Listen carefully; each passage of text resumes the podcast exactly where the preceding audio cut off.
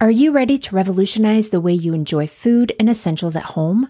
Introducing Dash Pass from DoorDash, your ultimate ticket to convenience and savings. With Dash Pass, you gain exclusive access to unlimited $0 delivery fees on eligible orders, along with members only deals and discounts that will leave your wallet smiling. Whether you're craving the flavors of your favorite restaurants, need groceries from across town, or anything in between, Dash Pass ensures that everything you need is just a few clicks away, delivered right to your door.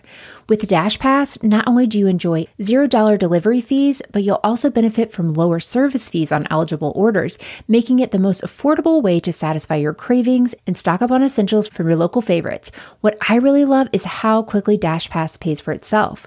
On average, it takes just two orders, which makes it a no brainer investment for your budget. And as if that weren't enough, Dash Pass grants you special access to exclusive promotions and menu items, adding an extra layer of excitement to your DoorDash experience.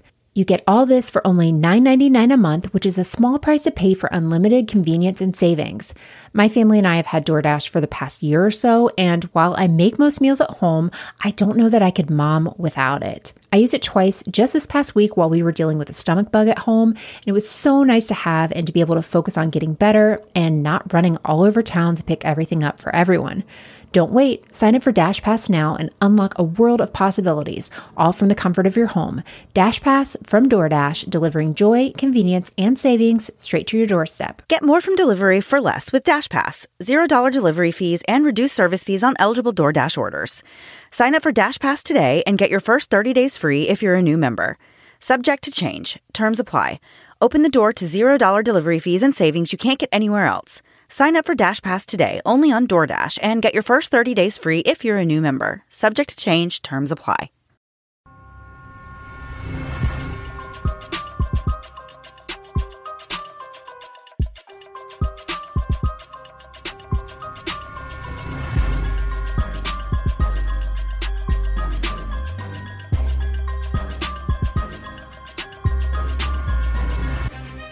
Hey guys, and welcome to the Moms and Murder 15th episode. Her hands are already flailing around.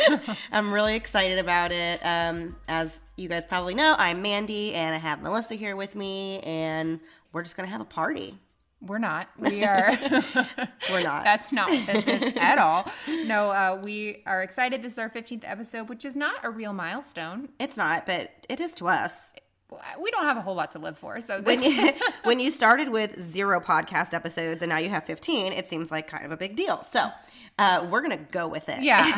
and just make a thing out of it. basically we wanted a week off from research, so we asked other people to do our research for us, and those suckers obliged. It worked out really well. I have to say, I've had a wonderful week.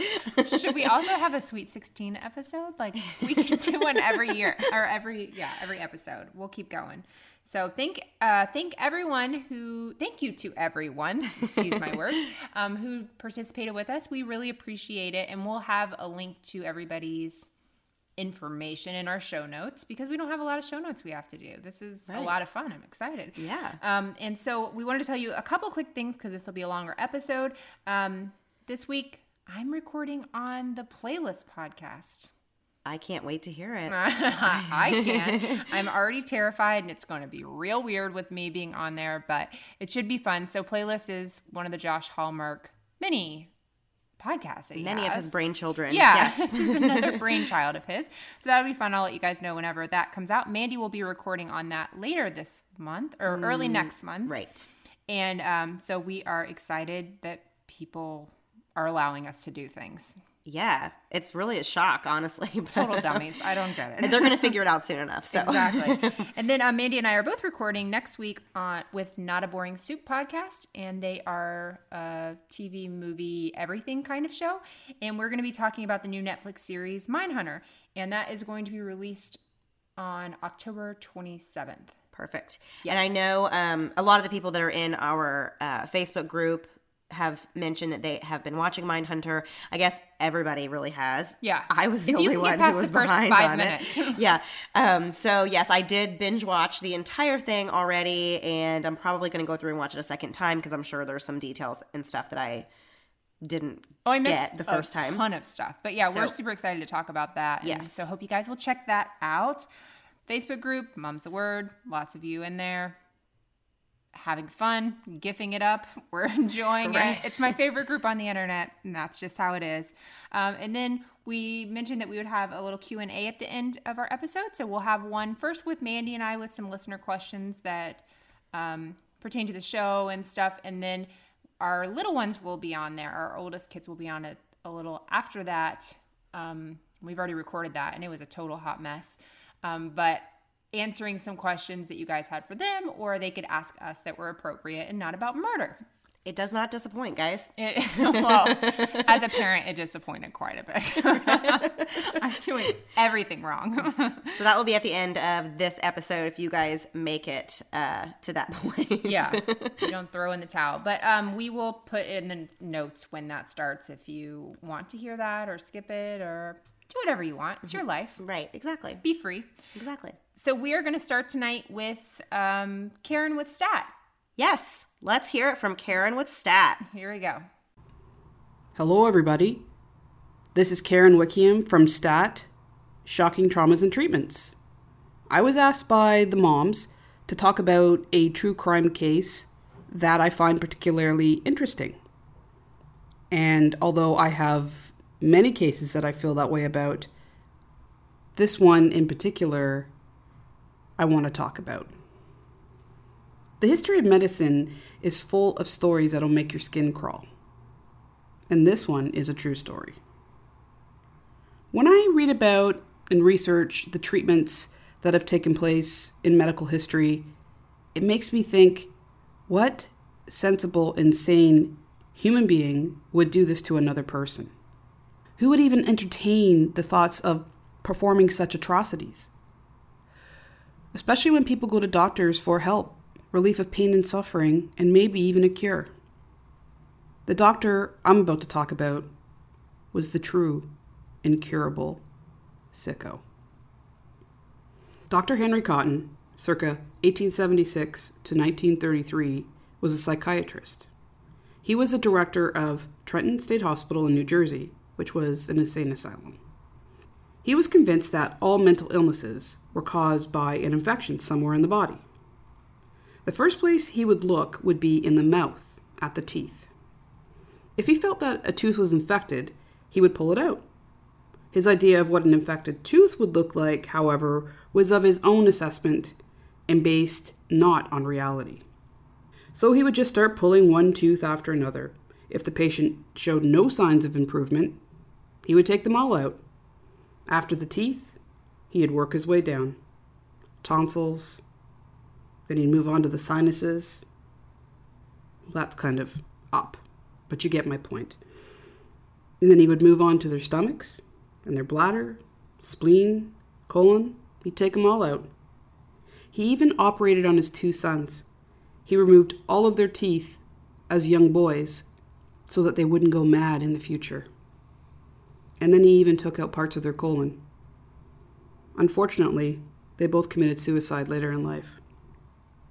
An important thing to know here is that Dr. Cotton was not a surgeon.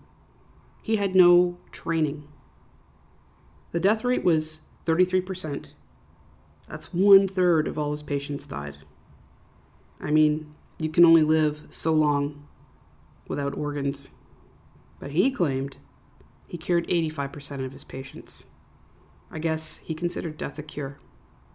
I will be doing a mini series on Dr. Cotton in an upcoming episode. So if you wouldn't mind keeping your eyes out and your ears ready to learn more about this crazy MF. So, thanks, Mom, for asking me to talk about one of my favorite cases. I hope that it made your skin crawl as well. Once again, my name is Karen. I am the host of STAT, Shocking Traumas and Treatments, where sometimes it's the cure that kills you. Wow, I cannot wait to hear more about Dr. Cotton. I think that's a really cool story. Um, honestly, I think that the cases that Karen covers in her podcast are all really cool. Um, they're all from like a medical professional kind of point of view. Right. And Professional, um, something we have nothing. to Right. do with. and uh, Karen, of course, is a retired uh, nurse, so she has a lot of personal experience in that Right. in that field. I hope not with any Not actual with Dr. Cotton stuff. murders. Yeah, yeah, exactly. Um, yeah, I think the idea of a a trusted medical person turning on you and um, you know doing Taking out teeth again with the teeth. Yeah, no, Leave I can't. the teeth I can't do that. I can't do that. I uh, enjoyed that they said 33% of uh, his patients died. I thought that Right. was a low number. Right, and then however many seventy something were cured. Or yeah, yeah, eighty percent were cured. I was like, well, that, that's not going to add up there. But yeah, I was like, thirty-three percent. I think you did pretty good. I Yeah, was actually yeah. impressed. I'd kill everybody. It wouldn't work it out for me. Um, so Karen also has on her show something called the Suture Room, which is so fun, and that's like my favorite, one of my favorite parts of her show, where she talks about her actual experience as a nurse in these crazy, like horrors of the ER kind of thing. So it's. I always fun. love that stuff. It really fascinates me, and even like the shows that you can watch on Netflix, like real or untold stories of the ER or Right. whatever. Um, I get really sucked into those while I'm folding laundry, and Yeah. you know, just all kinds of stuff. I like the reenactments, even though you know they're like fake, fake, fake, but still, Yeah. um, yeah, some of that's really crazy. But yeah, we love uh, Stat and Karen. She's so great, and she has just been really awesome. Really came on the scene kind of not long after we did. Yeah. Um, and she's just made a place for herself right along with everybody else. So Yeah, well- uh, we love her. She's awesome. So thank you so much for Karen for doing that. Um, up next, we have Color Me Dead, the gory gals. Let's hear from the gory gals. Hello, Moms and Murder listeners. Hello. Hello. We are. The gory gals of Color Me Dead. hmm We have Angel. Nikki and me, Ember, and we were asked by these two lovely adult ladies to have us write a little, write, have us speak a little something about you our know, you, favorite. uh, well, you know, you write it down and you speak about it. and we speak about it. Except for right now, we are not. We're flying solo. There's there's no help. Um, We are not pre-rehearsed, so enjoy yourselves. we were asked to talk about one of our favorite cases or kind of a little bit about our show, but we just really first wanted to say thank you to you guys for asking us to do this, and we're happy that you are on episode 15 now. Congratulations. Yes. Congratulations. And our favorite episode that you've done. I honestly, this is me, Angel. I'm going to say bar none, Casey Anthony. And I know that you guys will probably disagree with me because it was your first episodes, but it was well written, it was well researched, and the fact that you got all the way through it without calling her any inappropriate names sings songs to my heart because I couldn't do that. No, I couldn't either. I loved that episode. And I loved the little tidbits about the job. Because Yes. we have because she has no job. it made Yeah. me laugh every single time. Oh, yeah. it. They're funny. They, they're the clean. Where, where was she getting money? She had no job. Yeah. What I love most about Moms and Murder is that they're funny, they're clean, you know, they're It's something that they're a young responsible- adult, yeah, a, s- a responsible, Responsible. adult. Not a. adult. Oh goodness. for anybody that doesn't know, this is normal for our mm. podcast. They're everything we are not because they Mouthificate. are- yeah, they can mouthificate words. They can do things. They can talk like grown up. They dress like grown-ups. They wear Oh. sweaters. Dude, I need one of those ladies to come to my house and teach me how to be an adult. Please do. Please do. But if anybody wants to come and hang out with us on your off time, if you need that little bit of playing with the dark side, you can come hang out with us at Color Me Dead. we go deep into the dark side. One of my favorite quotes ever comes from Batman. You ever dance with the devil in Mhm. the darkness of the moon? I don't even think that's the right quote. You're like, It's I don't even enough. One of my favorite quotes. I One don't my know favorite it. quotes. Don't know if that's I can't quote it right now. But You ever dance with the devil in the full moonlight? Yes, there it is. I knew what it was. I always couldn't ask that of all about my it. prey. But yeah, you can come and hang out with us if you want to listen to some of our newer stuff. Uh, episode 24 is when Nikki officially came on. yes. Yes. And what did we And do? we're a little more rated R, just so you guys Oh, know. a little bit more. We're very rated R and we're disgusting and we're not like grown up. We go into those deep tales. D- deep tales. so if you ever want the Mad Max version of true crime, you can come find us on Instagram, Facebook, and Twitter Mhm. at Color Me Dead Podcast Yep. or Color Me Dead Pod. Yep. And uh 24 and 25 we just wrapped up the Chicago Ripper crew. Mm-hmm. So it was four dudes and a mustache and they went around and they snatched all kinds of women and they did terrible horrible things and Even though they thought they were noise men with Noise. noise fans. They were not noise. they were not, noise at all. men. They had the mustache. The Plus- mustache. plus the there was stuff that was a little culty man. Uh, listen, man. There's a touch culty. when things get culty, it's bad. it's bad. Bad news when we go culty. we should ask them to do the cleaned up version We should they should do it. of Chicago Ripper because I want to hear them do oh. it. I don't know how I could be a grown up like that because there's so much stuff in that in that case that's not very grown up. Mm-hmm. That I one agree. and please tackle Chicago Ripper crew and David Parker Ray. Oh I my want to hear I, wa- I, I would love for you to make words that are not offensive. make when proper doing- woods. Make words with the Queen's English. Uh, doing those cases where you don't. I would love to hear their take on it too. yeah. Agreed. Yeah. 'cause I think that would be fun. They have So- some interesting like input for all their cases that I really enjoy. But Casey Anthony, and I, I'm like I said, I'm sure they'll disagree because I don't love our first episode. If I we could don't redo our hate first it. episode, I know. I would love And to. my first episode is Chicago Ripper Crew. Which is some of my me. favorite. No, No, I love Ripper Crew. But um no, the way that they did Casey Anthony and the jokes that they played back and forth, they have jokes, but they're a lot more clean. You know, like when you watch a Disney cartoon and then there's those subtle, like Like adult, adult humor. Yes. Yeah, but you dude. can't catch it. Those unless you're also- innuendos. yeah, Mhm. that's and, them. And we're like Yeah. Deadpool. We are. we are in your face. yep. Inappropriate. Yeah, yeah. We make no apologies either, but we're glad that we have cool friends like Mandy and Melissa who will put up with our shenanigans. I am glad that we have all of our podcast cousins, especially these guys. So I think it would be quite interesting to see them maybe for one of their future episodes to do a really heavy hitter Mm-hmm. and hit all the details. Mm-hmm. Yeah. Like grown ups. Unlike us. Yeah. Yeah. Do stuff that you know your family could listen to and not be completely mortified by, unlike us.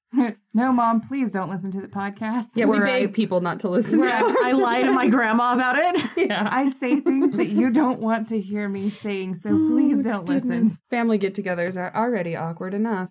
Right. If you have that little bit of dark part in your soul and you want to check us out, you're more than welcome to. At the But- Color Me Dead podcast. Yes, but we hope that Moms and Murder stays around forever. I think it's podcasting the it is cousins. it is the version of true crime I would recommend to my grandmother. yes. Absolutely. And my mom, And Mhm. she loves true crime, but Yeah. I don't want her to hear me say those words so she can listen to them. maybe we should stop saying them.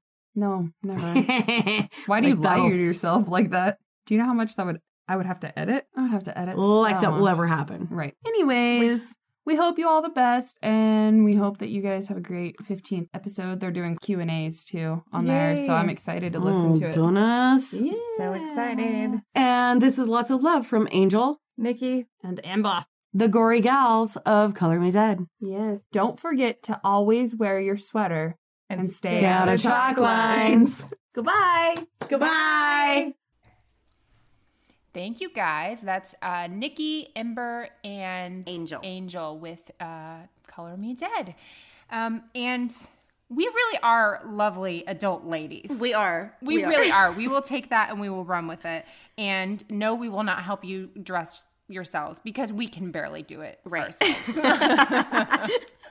Plus, we can't I mean, others. honestly, tr- take my word for it. Nobody really wants to wear sweaters all the time. That's No. just Melissa's thing. well, they live in a colder area. They live in Utah, so I think They they're could get away with it. You're team right. sweaters. Yeah, They could. Yeah. So get a sweater, any sweater. That's what I say. Just get them all. And um, w- you guys talked about the Chicago Ripper, and that is a case that would be something that would be interesting for us. It to would be. cover. Yeah, We'll have to consider that. We will definitely put that in our little box that we will forget about, and we will panic over what our next case is and forget about it. But we'll we will try. We will try. So thank you guys very much for um, submitting something for us and being our little pod friends and all of our little Twitter back and forths and Yep. only kind of making fun of me for hating everything pumpkin. So I appreciate that. Right. Yeah. so thank you, ladies. Um, and up next, we have Roseanne with Killafornia Dreaming. One of my faves. Hi, this is Roseanne from the Killafornia Dreaming Podcast. I'd like to first say thank you so much to moms Mandy and Melissa for inviting me to do their work for them. Just kidding. So, the moms asked me to talk to you guys for a few minutes about a favorite case of mine. It's kind of weird having a favorite tragedy, and it's likely been talked about ad nauseum. And I actually didn't really have one that jumped out at me right away. So I put it to my husband. I asked him, since he's known me, which has been more than 12 years now, which true crime case have I obsessed over the most? Without a moment's hesitation, he said Casey Anthony, which is kind of funny as this was the first case I ever heard on Moms and Murder. So, Casey Anthony it is. The most hated, despised mom in Florida. Right, moms? Well, at least for now. I know that I do not need to go into all the details about that woman. I'm certain most of us have already formed our opinions and our theories, and most of that amounts to Casey Anthony is full of it. She could tell me that the earth is round, and I'd call her a liar, and I'm not a flat earther. Sometimes my frustration sways from her parents and back to her again and back to her parents. I can't help but think something went terribly wrong between her and her family for her to tell such outrageous lies with the greatest of ease in the face of police, mounting pressure, and overwhelming suspicion. She stood fast. She stood her ground. And she rode her lies all the way to a not guilty verdict. Everyone lied for this woman her family, her attorneys, everyone. When all anyone ever wanted to know was the truth. Sadly, I don't think we're ever going to know. Even as of late, Casey Anthony is still playing the I don't know card. She knows. I'm convinced she knows. And the sad thing is, that truth might not be as bad as we all might think it is. Yes, little Caylee is gone. Nothing is going to change that. But there is something about the story where I began to wonder if Casey really didn't mean for all of this to happen. I've had some arguments about this with my mother in law. But at some point, following Casey Anthony's acquittal on the murder charge, I think maybe I was looking for some way to somehow be at peace with that. I mean, I so loathe this woman, just like pretty much the rest of the world, but she was found not guilty and she was going to walk, and Caylee was still going to be dead, with no one ever to be held accountable for it, likely forever. So I started trying to rationalize it. Maybe it was an accident, you know? They really couldn't tell how Caylee died, right? I mean, Dr. G, the medical examiner, ruled her death a homicide based on evidence found with the remains, namely the duct tape attached to her skull. And that's a difficult piece of evidence to want to look past. I mean, she said it. There is no reason for duct tape to be present on a person's face unless it's something nefarious. Casey Anthony is a lot of things. She's a liar. She's a thief. She's a manipulator. She's selfish. She's narcissistic. But does that mean she set out that day to kill her daughter? I can't really say that I believe that. Maybe I don't want to believe that. I mean, by all accounts, Casey was apparently a quote unquote good mom, supposedly up until the point she lost her kid and paid no mind to the fact that she was missing for 31 days. But hey, we all handle stuff differently, right? Maybe Casey, the good mom, was a facade that her family, namely her parents, namely her mother, held in place for the sake of appearances. But I never really heard anything about Casey not wanting or caring for Caylee. If I did, it might have been what was inferred knowing what we know about Casey's actions in the days and weeks following Caylee's disappearance. With all of that aside, in the moment that Caylee died, I mostly believe her mom was there. She knew about it. She had a hand in it. And she covered it up and hid her body where it was later found. But I kind of think something happened accidentally. Before the trial happened, I speculated to myself that maybe Casey left Caylee in the car too long and she died in the heat of a Florida summer day. That Casey panicked, wrapped her up, and hid her body. Then, after the trial and the BS that her attorney spewed out about Casey's dad being complicit in covering up Caylee's death after she accidentally drowned in the family pool, I started to think that maybe there was some truth behind the accident theory, but it wasn't the hot car death, that it was a pool death, that it was on Casey's watch. She panicked and hid what had happened for as long as she could. I think Casey spent those 31 days doing as much partying as she possibly could, knowing she was going to eventually be caught, but she was living in the moment and wasn't thinking about the long term consequences of what she was doing. I think she was able to completely shut off any feelings of guilt or remorse because, in her own mind, Caylee's death was an accident. It wasn't her fault, and it wasn't going to stop her from living her life the way she wanted to. I think Casey spent her entire life living under the thumb of her parents, who struck me as being very controlling, and that Caylee was her sort of bargaining chip that she used to deflect their attention away from her and onto Caylee, whom they adored very much. Her parents likely let up on trying to control Casey as much as they had been, so they would be able to see their granddaughter more often. So once Kaylee was gone, Casey decided to cut loose and ride it out as long as she could. As for the duct tape, as I said, I think there's some truth to the drowning story that Casey's attorney offered up in court. I think she drowned, and when Casey realized it, she pulled Caylee from the pool, saw that she was dead or close to dead, and started to conceal what happened. And I think that it's likely Caylee vomited at some point. And to avoid that from happening again, Casey covered her face with duct tape, wrapped her up, borrowed the shovel, and buried Caylee in a place where she was eventually discovered. I believe the state of Florida levied charges against Casey Anthony that they could not prove. The first degree murder charges didn't stick because there simply wasn't enough evidence. Prosecutors went for the death penalty, and I'm pretty sure lots of people watching the trial would have loved to see Casey on death row today. But as much as I can't stand the woman, I can't say that I believe her actions truly rose to the levels of first degree murder, and it's unfortunate that there weren't any other charges the jury could have considered that might have been a better fit for the crime, because Casey Anthony is most certainly not innocent.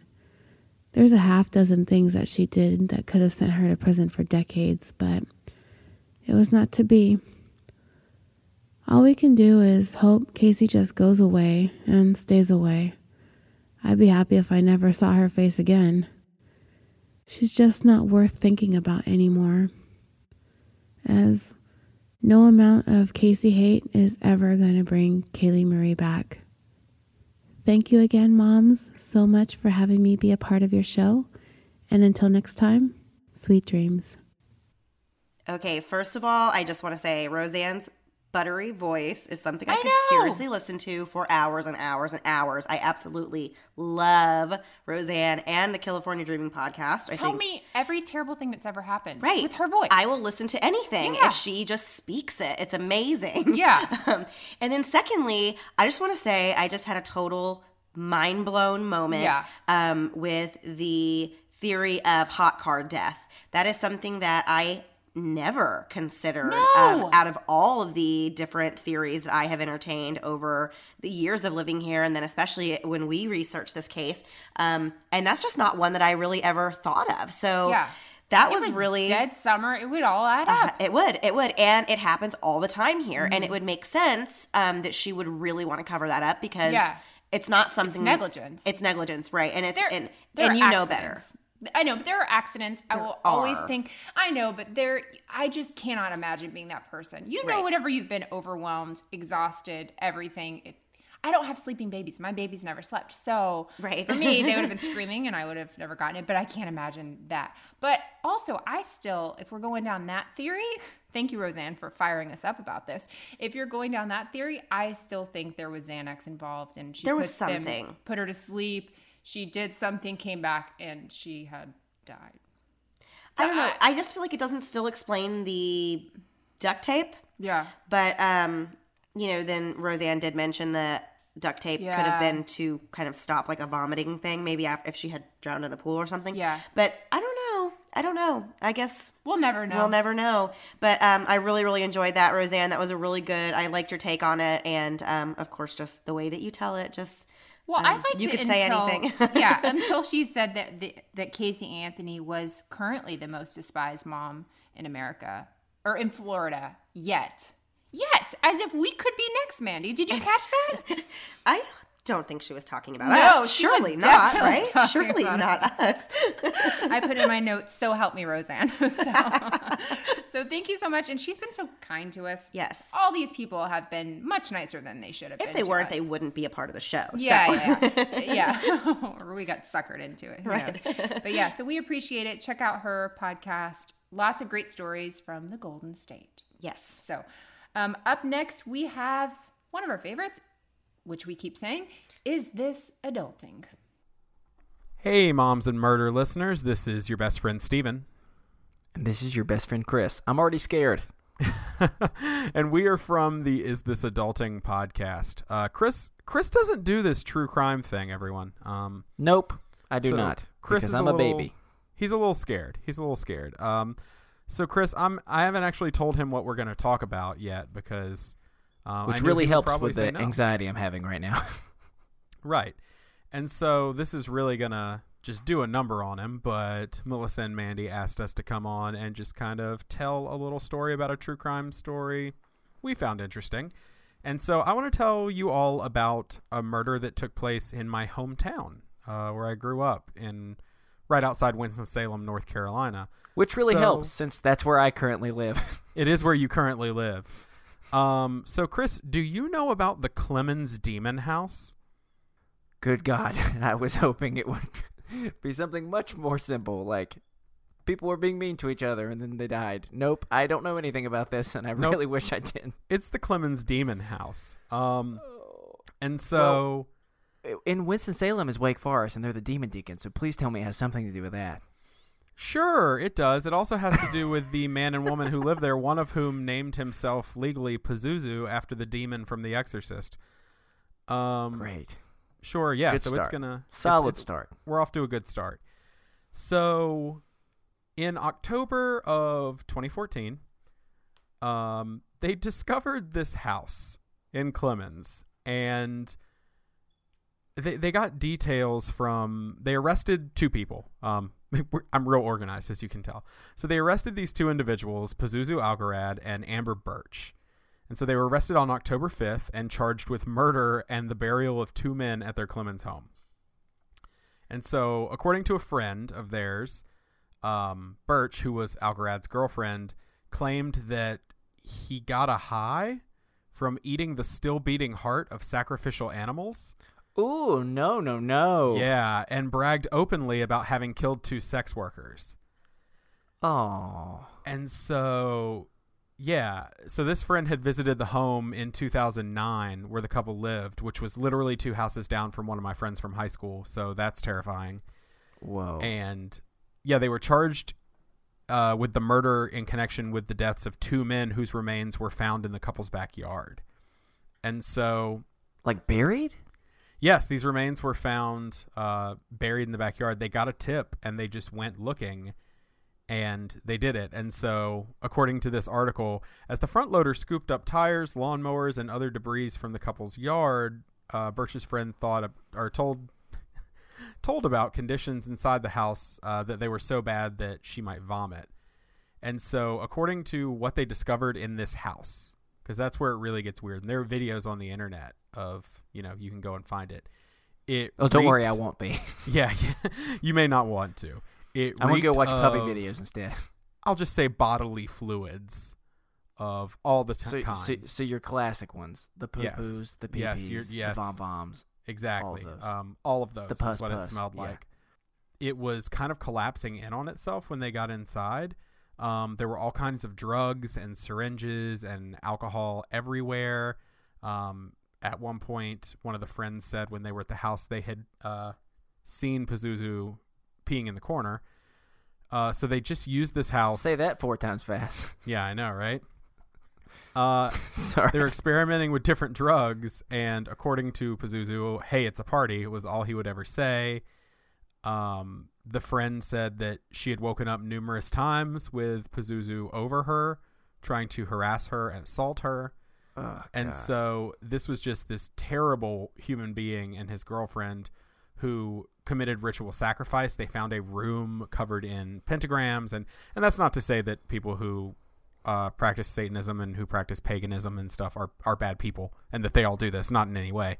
Um, it's just these two individuals who were kind of then later reported to be local terrorists and to have wanted to carry out terrorist plots in the city.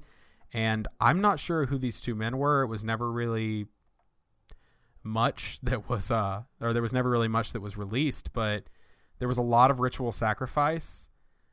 But they said he never mentioned human sacrifice, but they would sacrifice small animals or small rabbits, and then he would bathe in or drink their blood. Ugh. Yeah, and No, so no. they later found this uh these two men in their backyard, just the remains. They got a tip of these two missing men and they found the remains in the backyard and dug it up. And I remember when that happened because I was just shocked because I was like this is this is the town I grew up in.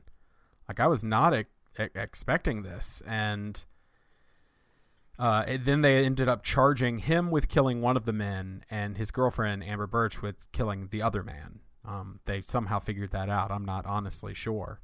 This is just me shooting off the cuff. I'm not really. I don't have a lot of factual, like the actual like reports and stuff to back it. I didn't do much research. This is just what I remember. Uh, and then, oddly enough, uh, five years after, so it wasn't 2014. It was 2014 when that story came out from the friend. It was 2009 when they found the bodies. Uh, so we would have been right smack dab in college.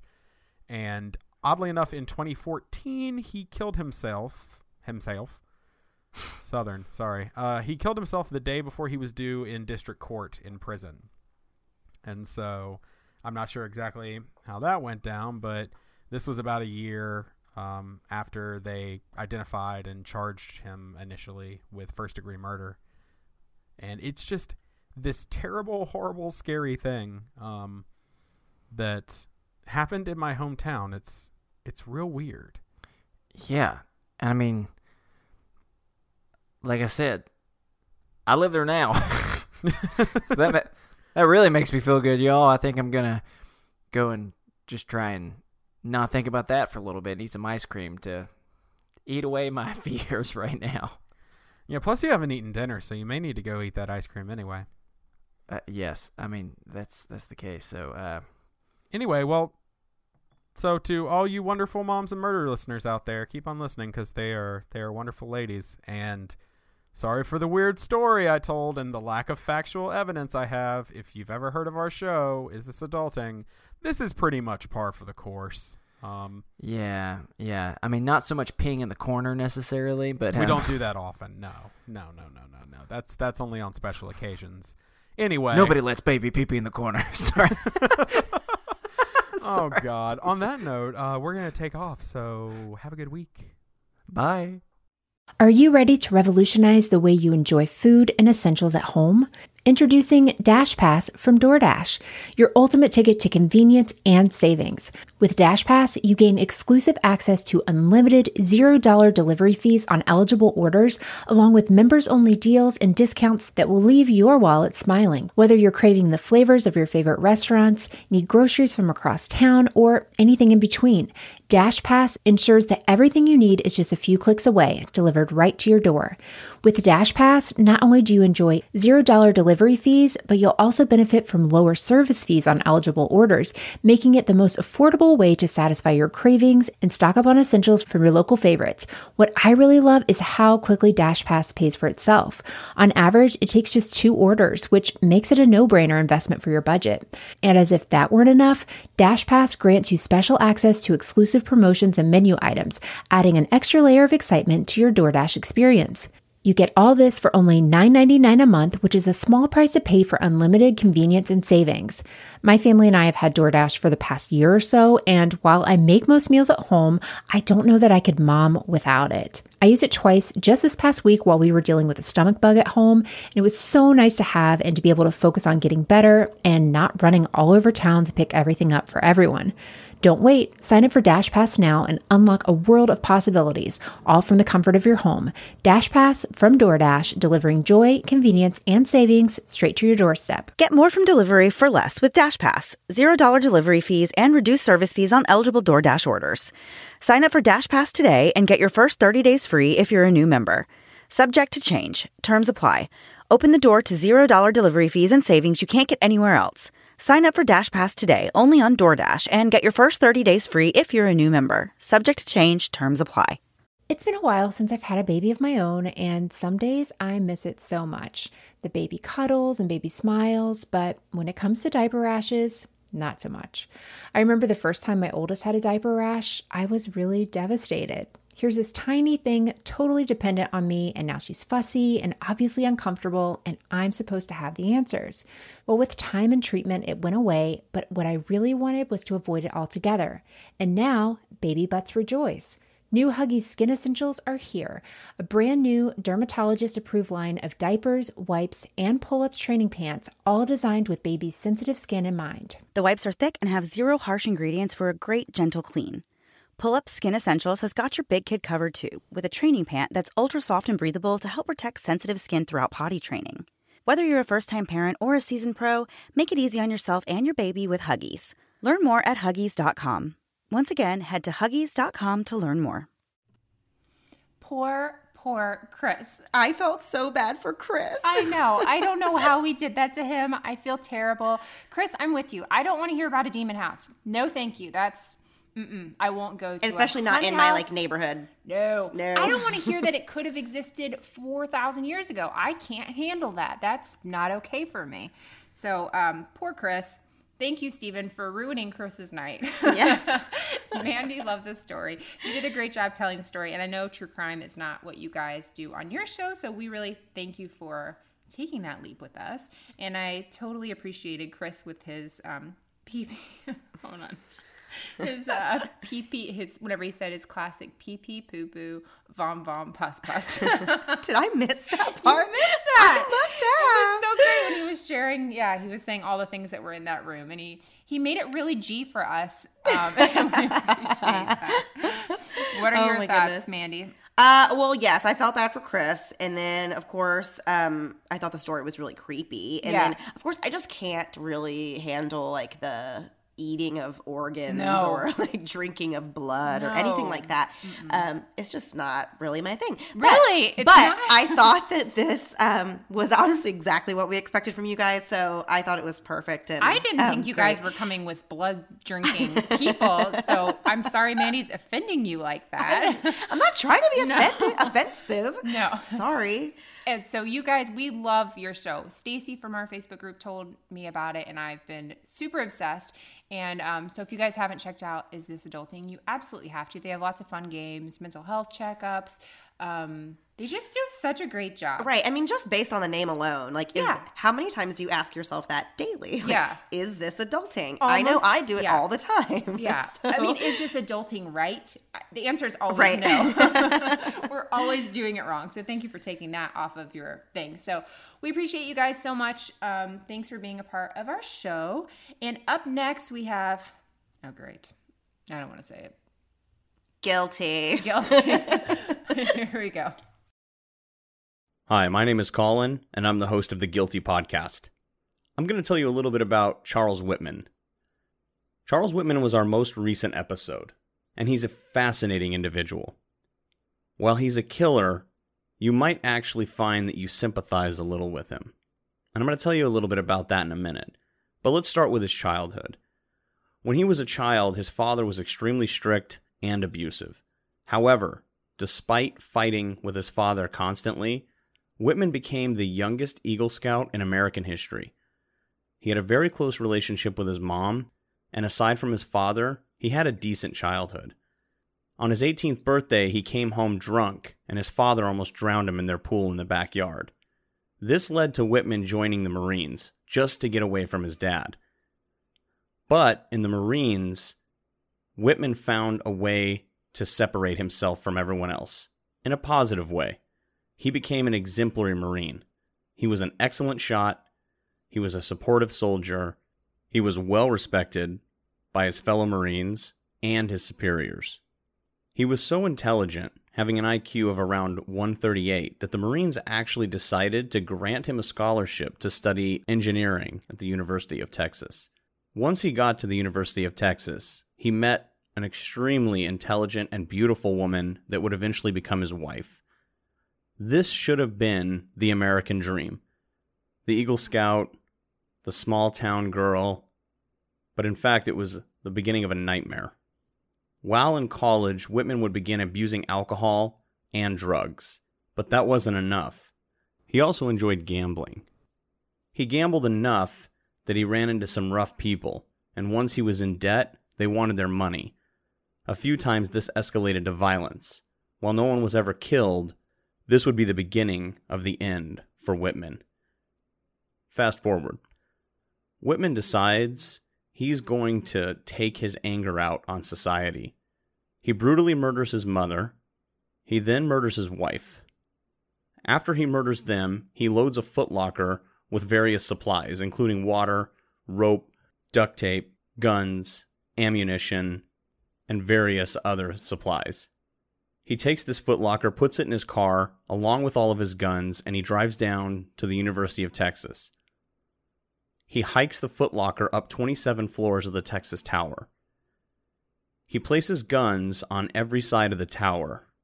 He then barricades the door, loads his weapons, ties a white bandana around his head to stop sweat from getting in his eyes, and he begins firing from all sides of the tower.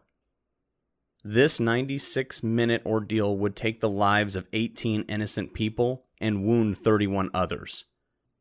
How did someone who was the youngest Eagle Scout in American history and a model soldier turn into a cold blooded killer?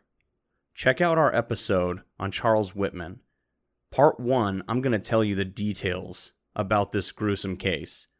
And part 2, we're going to have our licensed professional counselor David come on and we're going to discuss some of the issues surrounding this case, some of the criminal psychology. One interesting thing about Whitman after he died, they did an autopsy at his behest. They found a tumor on his brain that could have played a role, but did it. Tune in and find out. Thank you. Mandy, thoughts on this one? Who invited this guy? Mine was just next. Zero comments. No. No, we're just kidding. Um, we love the Guilty podcast, and uh, we just had a really good experience getting to know Colin and his lovely lady Jen, who is much better than him. Yeah. Um, but no, Out they, league, great. buddy. yeah, they're great, and um, the podcast is really cool. Actually, if Yeah. you guys are not listening to Guilty, you really should give it a listen. Um, they have Colin, who I think. Of course, he already mentioned right in the thing that he was a lawyer, and then David is Recent law the school licensed graduate. professional counselor. Um, so that's kind of a cool, different thing Yeah. that you, you know, it's a, it's a neat um, angle for a podcast, I think. So For I sure. really enjoy it, and I look forward to the episodes. My only complaint is that they don't release them frequently enough. Whoa, um, Mandy's coming in hot. Um, no, I liked what you said, Colin. Ugh, I hate to admit that. I liked what you talked about um, that you kind of sympathized with this guy because I do think you're not a mom, but as a mom, I feel like we look at these cases a little bit like that. Like whenever Right. you hear something's happened, you, you want to know why. Everybody wants to know why. And sometimes there's a reason, and this tumor could be the reason. And sometimes I think people the way they grow up is really rough. It's nurture and nature, and then sometimes I think people have hate in their heart, and that's that's like as far as we'll ever know with it.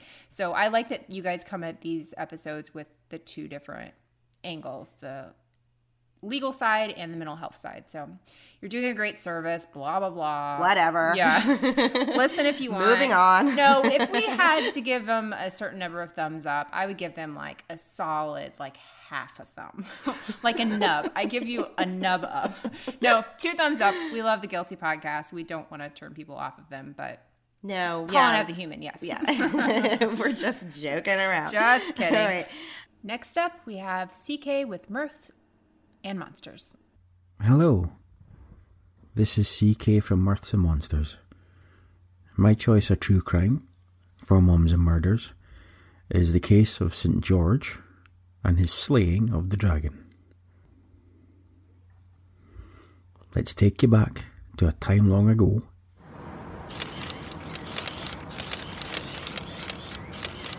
Good afternoon, I am Brian O'Drainpipe, and you join me outside the High Court, where we're awaiting the beginning of the court case of St. George, 28, on the slaying charge of Randolph the Dragon, 104. This case has caused a lot of controversy.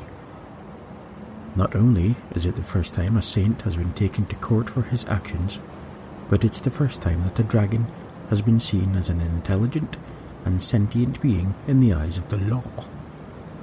Not only that, but actually being a being. The family of the dragon had had enough with the idea that saints were having it all their own way and never taken to task for the terror that they wrought across the land. I have with me Wilhelmina Dragon, mother of Randolph, the dragon who was slain by St. George in the village of Sillin in Libya. Mrs. Dragon, have you any comments at this time? Thank you, Brian. For too long, saints have been acting with wanton destruction, using their so called diplomatic powers to create havoc and chaos, tearing the hearts of our families, with no regard for the aftermath of their callous behaviour. I knew that I had to do something. I know that Randolph wasn't perfect, but he was just a simple dragon with simple tastes, mainly sheep. He didn't ask to be fed the children of the town. They did that. They had a lottery. How vicious! I just hope that the jury will see sense and come to the right decision. Thank you. Thank you, Mrs. Dragon. Back to Kenneth in the studio. This is Kenneth McGonagall. To bring you up to speed, St. George has been crisscrossing the globe being saintly, but it seems that the tide has changed. Ever since the family of Randolph decided to reveal themselves and it was found that dragons and other mythological creatures are in fact real, and not just tropes used in tales of life lessons, saints like George are now being seen more like bullies than heroes. The saint's claims were never really seen as true, but when St. George took a chained Randolph into the town square of Sillin and demanded that the citizens converted to Christianity before slaying the dragon, it was the beginning of the end for George and others like him. Other creatures came out in support, and it was after a few months that George was taken into custody. We shall now hear some clips from the interrogation of St. George.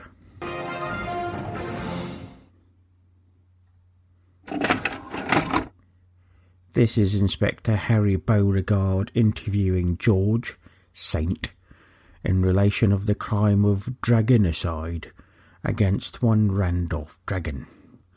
George, Saint, has turned down any legal representation stating, and I quote, that he is doing God's work and God doesn't make personal appearances for the likes of you. Why am I still in this place? All I did was slay a dragon, heroically by the way, and convert some backward villages to Christianity. The thing is, your sainthood, you took the life of a dragon, and that is in fact a crime. The dragon had lived peacefully in the lake and was being fed sheep and then townsfolk. And then you came along and killed him in a very public and exceptionally brutal fashion. Well, yeah, it's what I do. If there's nothing else, I shall be going. Sit yourself back down, sunshine. You are going nowhere. There you have it, ladies and gentlemen. So, the case begins in a few hours. But even before it does, it looks like George will be the example that will be set for future saintly types to think before they slaughter. This is Kenneth McGonigal for Channel 6 News. Till next time, keep your nose clean.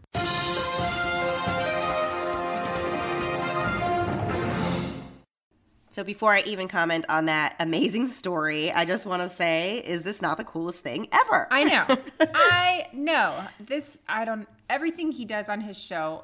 Did you guys hear all the sound effects? and I, the different I voices? can't. I mean, you are completely immersed in the story, and Right? then not to mention the amazing accent. Of course, just really tops off everything. It's like the icing on the cake. Um, so yeah, I just absolutely love it, and yeah. Of course, for the record, I hate all things dragon, mythological, everything like that. See, I lo- I don't. I love hate it. I love hate it. it so much. Game of Thrones, get me out of here. But I love Mirths and Monsters. Point being, it's for everybody, and it's so well done. And Finn, the dog Finn, is on there. It's adorable. Oh, I know. Yeah. So we cannot recommend you listen to CK anymore. And he's a wonderful human being and just a lovely, a lovely person. Yes, and as I the accent, I just love it so much. The accent. So you have us sold there. After that, I mean, everyone's going to be listening. Up next, we have Javier with Pretend Radio. No doubt about it, comedian Mike Smith has faced some tough crowds. You know, like the time he went on Kansas City Live and the reporter asked him what career he would be doing if it weren't for stand up comedy. He said, I have no idea, bro. I'd probably be selling drugs. Could you believe? I mean, you should have seen the look on that reporter's face. I mean, it was hysterical. He was he was attempting to sell drugs on live television. Oh, oh, and it gets better. He told the audience where to find him on Twitter. That guy. Mike Smith says he toured the country opening for comedians like Kevin Hart, Dave Chappelle, Larry the Cable Guy. He even says he appeared on BET. I couldn't find any of his performances, so I'll just take his word for it. But Mike Smith is about to face the toughest crowd of his whole career a 12 person jury in Kansas City, Kansas. You see, Mike shot and killed a man named Anthony Schuster in his own apartment.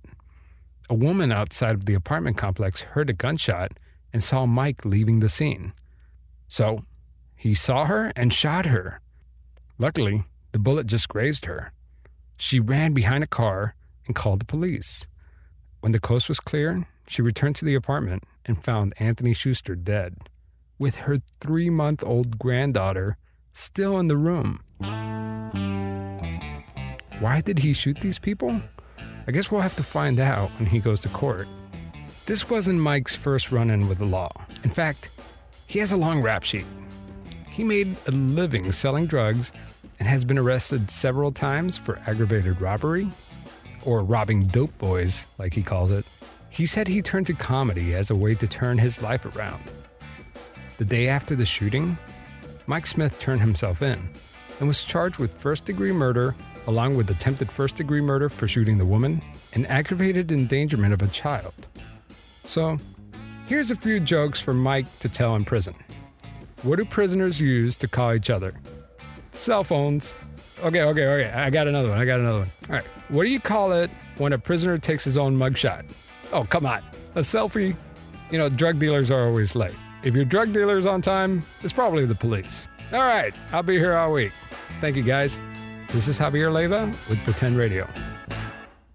Thank you so much, Javier. We loved your story, and I love all things comedian, comedy, I mean, murder e, I guess. it was a great story. It was quite a story. Yeah. I, am still digesting, not sure what to think about Yeah, that story. I'm I, with you. I listened to it a couple times and I was like, no way. Yeah, Like, yeah. you know, like, no way.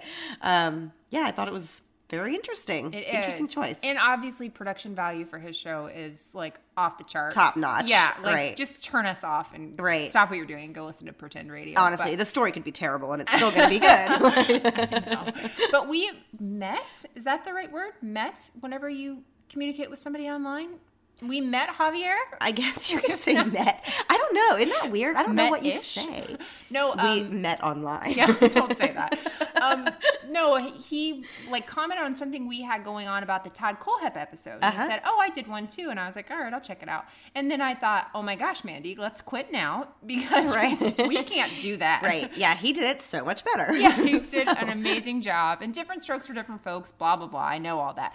But you have to check out Pretend Radio. And Yes. he's gearing up for his second season, and we're getting a little bit of an inside look every once in a while. He tells us some things he's working on, and so we feel like we're Super special. super special. we are super special. um, no, but yeah, but we really appreciate it, and he's been so supportive of, of us, and so we thank you so much for taking the time to do this for Yes. our little show. And a friend of Javier's, well, somebody who we also met through Javier. This is gotten way too complicated. We've never actually met any of these people. Are you people real? we don't even know. I don't know anymore. So um, up next we have TJ with Pints and Puzzles.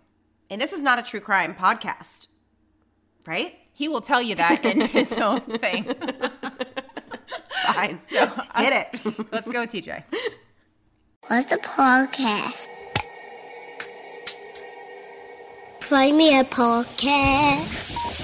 Hey there, Moms and Murders fans. It's TJ from the Pints and Puzzles podcast. You miss me to my dad. Thanks for inviting me on your show. Long time listener, first time caller. All right, I won't do that anymore. But that show's the best. Okay, so true crime isn't my forte, but the subject of this weird story began and ended his journey in a jail cell, so we'll call that close enough. All right, let's take a quick glance behind the tinfoil curtain, as it were. 21 year old Don Decker was doing a 4 to 12 month jail sentence in the town of Stroudsburg, Pennsylvania, which is in the northeastern part of the state. He was given a weekend pass to attend his grandfather's funeral in February of 1983. This grandfather, as it turned out, was extremely abusive to Don when he was little, so he was seemingly more relieved than saddened by the passing. Nonetheless, this weekend was the beginning of what was, at the minimum, some strange coincidences, and some would say something significantly more sinister. Don was staying with friends when he started to feel strange and went into a trance like state. This escalated to scratches on his arms and, sure enough, water on the walls and floor of the room he was in. The friends, landlord, and eventually even the police could find no rational explanation for the events. So, no burst pipes, no water issues, nothing along those lines. Whatever the cause, everybody involved was significantly scared, and the officers involved even asked Don and his friends to go get a pizza while they figured this mess out. This is where another layer of strangeness was added to the story. Not only did the water stop at the house when Don left, it seemed to follow him as the water started dripping from the ceiling at the pizza place that they were at. This freaked everyone out so much that the owner of the restaurant brought a crucifix over and pressed it against Don. According to those present, the crucifix seemed to burn Don, which quickly snapped him out of his state. After the return of both Don and the rain to the house, the landlord started to accuse Don and his friends of constructing an elaborate hoax. Well, after much back and forth, Don suddenly was picked up and thrown across the room by an unseen force.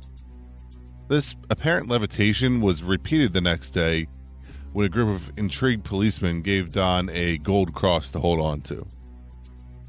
I know what some of you may be thinking at this point. Don't worry, we'll get there. It's coming.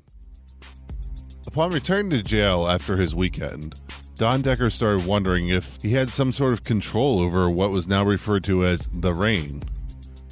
Soon enough, reports started to surface of water going across the room, up the walls of his cell, and even randomly on the shift supervisor's shirt. Say that five times fast. After a dare from the more skeptical guards at the prison.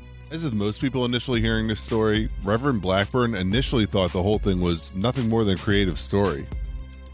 When he confronted Decker, though, the room was suddenly filled with a horrific smell, and then the rain started up again. So we have creation of random water, random levitation, burns from crosses and crucifixes, and now a foul smell. So, yeah, I think we have all the boxes checked now, folks. After performing rituals to rid Don of this evil spirit, a quote, sudden peace came over Don, and bam, he seemed to be cured. So, was this a true case of demonic possession? Extreme emotion brought on from the passing of an abusive relative? Leaky pipes? Or just a creative prank? There were some extremely credible witnesses to the event, but there was no photographs taken of any of this strangeness, so I don't know what happened. But it does make for a creepy story. Oh, by the way, later on in life, Don Decker would actually be charged with arson from a building fire, so I thought that was a little ironic twist on the events.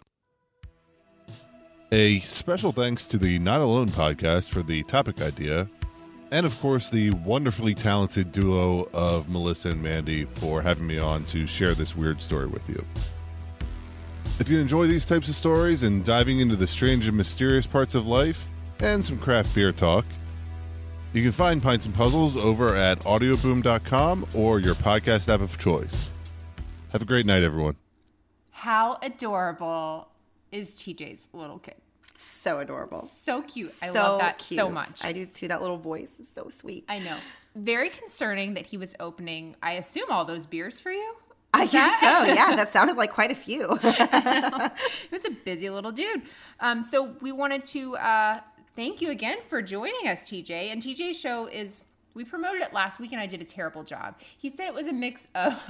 I say that we did a terrible job promoting it, but a mix of like unsolved mysteries and other strange stories and this would be another one and it freaked me out and it was hard for me to hear that entire story to be totally honest with you. Yeah. i'm a big old scaredy cat yeah, yeah, me too.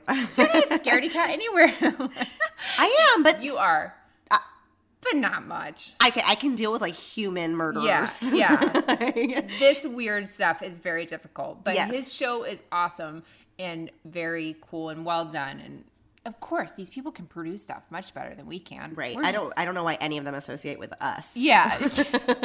Honestly, you'll do better on your own. But you guys have to check out his podcast. And TJ's great. And like, I don't even know. I call him the hype man of podcasts because he's always promoting other shows, which is so cool. And The hype man. Yeah, the hype man. So, uh, like our own Flavor Flav. So, There you go. um, the Thanks, Flavor Flav, everybody. Thank you so much. Um, thanks for doing that for us. Next up is Lainey with True Crime Fan Club, who sent us this clip and literally put on it "Moms and Murder." I'm sorry, "Moms and Murder" charity. Thanks, Lainey. because she said that she could write this off as a charity expense for She probably helping can. us. Honestly, thank you. We'll take all the charity we can get. So here goes Lainey. Hey guys, it's Lainey, host of the True Crime Fan Club podcast. The case that most interests me is one on Stephanie Ruhf. It was 1 a.m. on September 3rd, 2016, when 46 year old Stephanie Ruhf parked her SUV in the driveway of her home. She had just finished a conversation with her eldest daughter Trisha and was tired from her shift as a supervisor at R&D Altanova. As she exited her vehicle and began walking to her front door, something startled her. She turned and was face to face with someone she recognized, a face she wasn't happy to see. In just a few minutes, she would be fighting for her life in her driveway, with a gunshot wound perforating from her chest.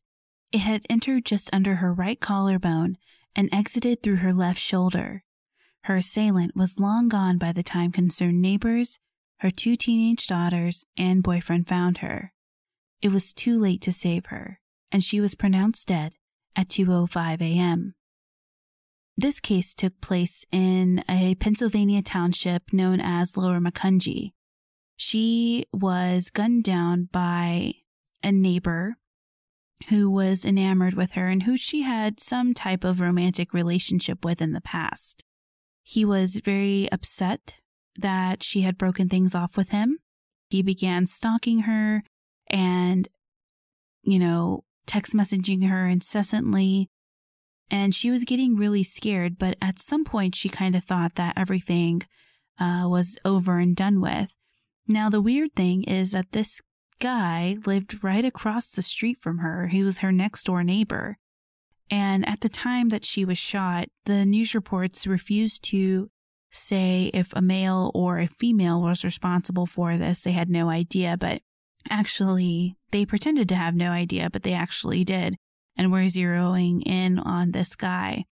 Basically, what he created was a high pressure air pump gun, a really powerful type of rifle. He was an engineer who was really skilled, and the metal projectile that he created was found near Stephanie's body and contained her DNA, but they weren't able to find the weapon when they ended up arresting this guy.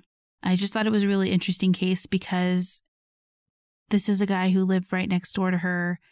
Um, and, you know, he took it way too far. And that's kind of scary. You think that you're safe when you're home and you pull up and you end up getting shot and you're dead because of a you know, flicker of a relationship that really didn't mean anything. So check the case out, Google it. I didn't cover it on my show. He's still in the court system, so there isn't a lot of resolution um, to her case. It wasn't until April 5th, 2017, uh, when he was arrested and charged with criminal homicide. It came seven months after the murder of Stephanie Ruhf. Thank you for that, Lainey. You sure have a great voice for podcasting, but a personality for the DMV. So At least I don't know if that's like a compliment or Oh, it's not. The podcast part is. No, Lainey is oh gosh, how do I say this? Wonderful. She's really nice to us. I mean, not like openly nice to us, um, but I feel like deep, deep, deep in her heart, the part where she has charity for us. Right. She does care. She doesn't want to. She doesn't want to act like she cares, but she cares enough enough to have pity on us. Right. I mean, she sent in the clip. She did. I mean, who's the loser now here, Right. Lainey? Who took time out of their life Yeah. to do this? yeah, you basically just made our job easier. So, Thanks for jokes on you. so, thanks. Check out Lainey's show. She has a few shows. True Crime Fan Club, and then also We're All Pretending, and she's getting a huge guest on that. I will let her be the one to tell you, but I flipped out over the guest that she's going to have on that show and literally lost my mind. So, so if you want to know who it is, you got to go check her out. Got to go check her out. Great. We should not be promoting her any more than I know. Never mind. Forget everything we just said. Lainey hashtag charity or hashtag Lainey charity. That's what we're calling this episode. So, um, all right. Thank you for that, Lainey. Goodbye, Lainey. Goodbye, Lainey. And up next we have, and I still don't feel confident saying this one, Corpus Delicti. Wait, wasn't there an tied. argument? Yeah. Didn't someone have an argument about Yeah. this this week? Yeah, it's uh, they're coming up with Corpus Delicti. Who said that? I don't know. Somebody on Twitter, and you know those are a bunch of nonsense people. Um, so I'm kidding. We're on Twitter 24 seven. So no, um, Corpus Delicti is what I think they're going with. I want to say Delicti. I, What do you I'm just saying say? it the way they say it because I don't know how to say it. Yeah. So, so on this show they said Corpus Delicti. We'll go with it. that's enough about the pronunciation. Let's do it. Hey, my twinsy. It's Jennifer from Corpus Delicti. And this is Lindsay. Hey, moms. Jen and, and Melissa are, we've dubbed y'all the twins since y'all have so much in common. So we wanted to come and tell you guys about some of our favorite cases tonight. I think the one that we both ended up being intrigued by the most is one that we covered on Corpus Delicti a few episodes ago. And it's the Sam Sheppard case, which, if you haven't heard of it, it was actually what inspired The Fugitive. Yeah, so Dr. Sam Sheppard was up in Ohio, a well to do brain surgeon. He woke up one night and hearing his wife screaming, runs upstairs, finds her bludgeoned to death. He gets knocked out, TKO'd back at the head. He wakes up, runs downstairs, see this shaggy haired man running across the beach, runs after him. Dude knocks him out again. Yep. Of course, Sam is pegged for the murder because he's the husband. The husband always does it, they say. It turned into a huge media frenzy because he's a rich doctor and he goes on trial. Yes. So the first trial, they find him guilty, hands down guilty. They think that it was far too suspicious. But the second trial turns out they exonerated him.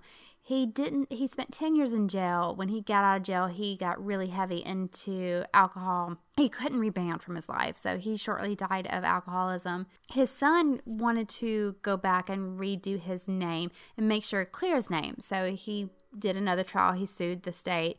Comes back, the state says, you know what? Maybe he was guilty after all. Yeah, so talk about emotional roller coaster. Is he guilty? Is he not? Everybody says he is because, again, he's the husband. He was he there. was there. Nobody else saw anything. Nobody else heard anything. Sam had some blood stains on his clothes. But come to find out, Inner Richard.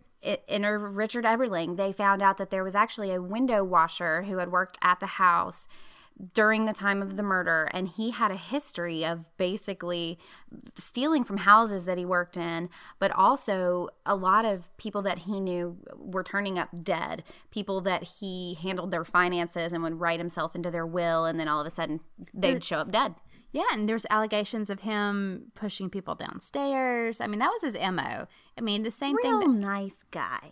Exactly. By the time they actually were able to narrow him down as a suspect, he was very much in his elderly late stage and his mental capacities were no longer there. So they Yep. and he died before they were able to really get some good answers. It's suspected that it was him.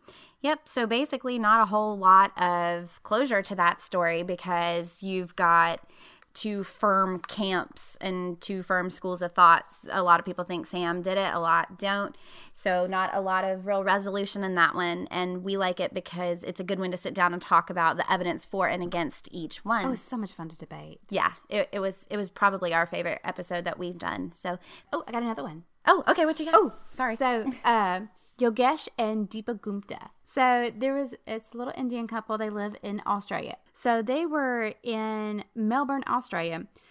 This woman decides she no longer wants to be married to him, and decided she wants a divorce, but she wanted a few broken bones. Little vengeful, little angry. So she hires this hitman to go out there and pretty much break a few bones and kill her husband. Comes to find out, you actually have to pay hitman. Yeah, of when course. She, when she failed to pay him, the hitman goes to the husband and says, Look, if you cover my $322 I spent on surveillance, I won't kill you. Oh, dang. The husband, Yogesha, says, You know what? I believe you. Hold on a few days, meet me here, and I'll give you your $322. He goes to the police and says, Look, my wife just hired this hitman. He came to me and said, If I covered her cost, he won't kill me. So the police meet the hitman at the designated time and place and arrested him and the wife. And this actually happened late August 2017. It's still, yeah. Oh, wow. It's still in the papers in Australia. Oh, that's crazy. So that, I just figured that. Awkward. That's a, she was That's actually, a cheap. That's a cheap hitman. well, it was just for surveillance equipment. Oh, okay. I was That about he to went- say, dang. 322 I got a few people that. No, I'm kidding. I'm totally kidding. Thanks so much for letting us come on and talk to you guys. We love the show. You're doing awesome. Moms and murderers, y'all have a wonderful day. You know what they say to Felicia. Bye, Felicia.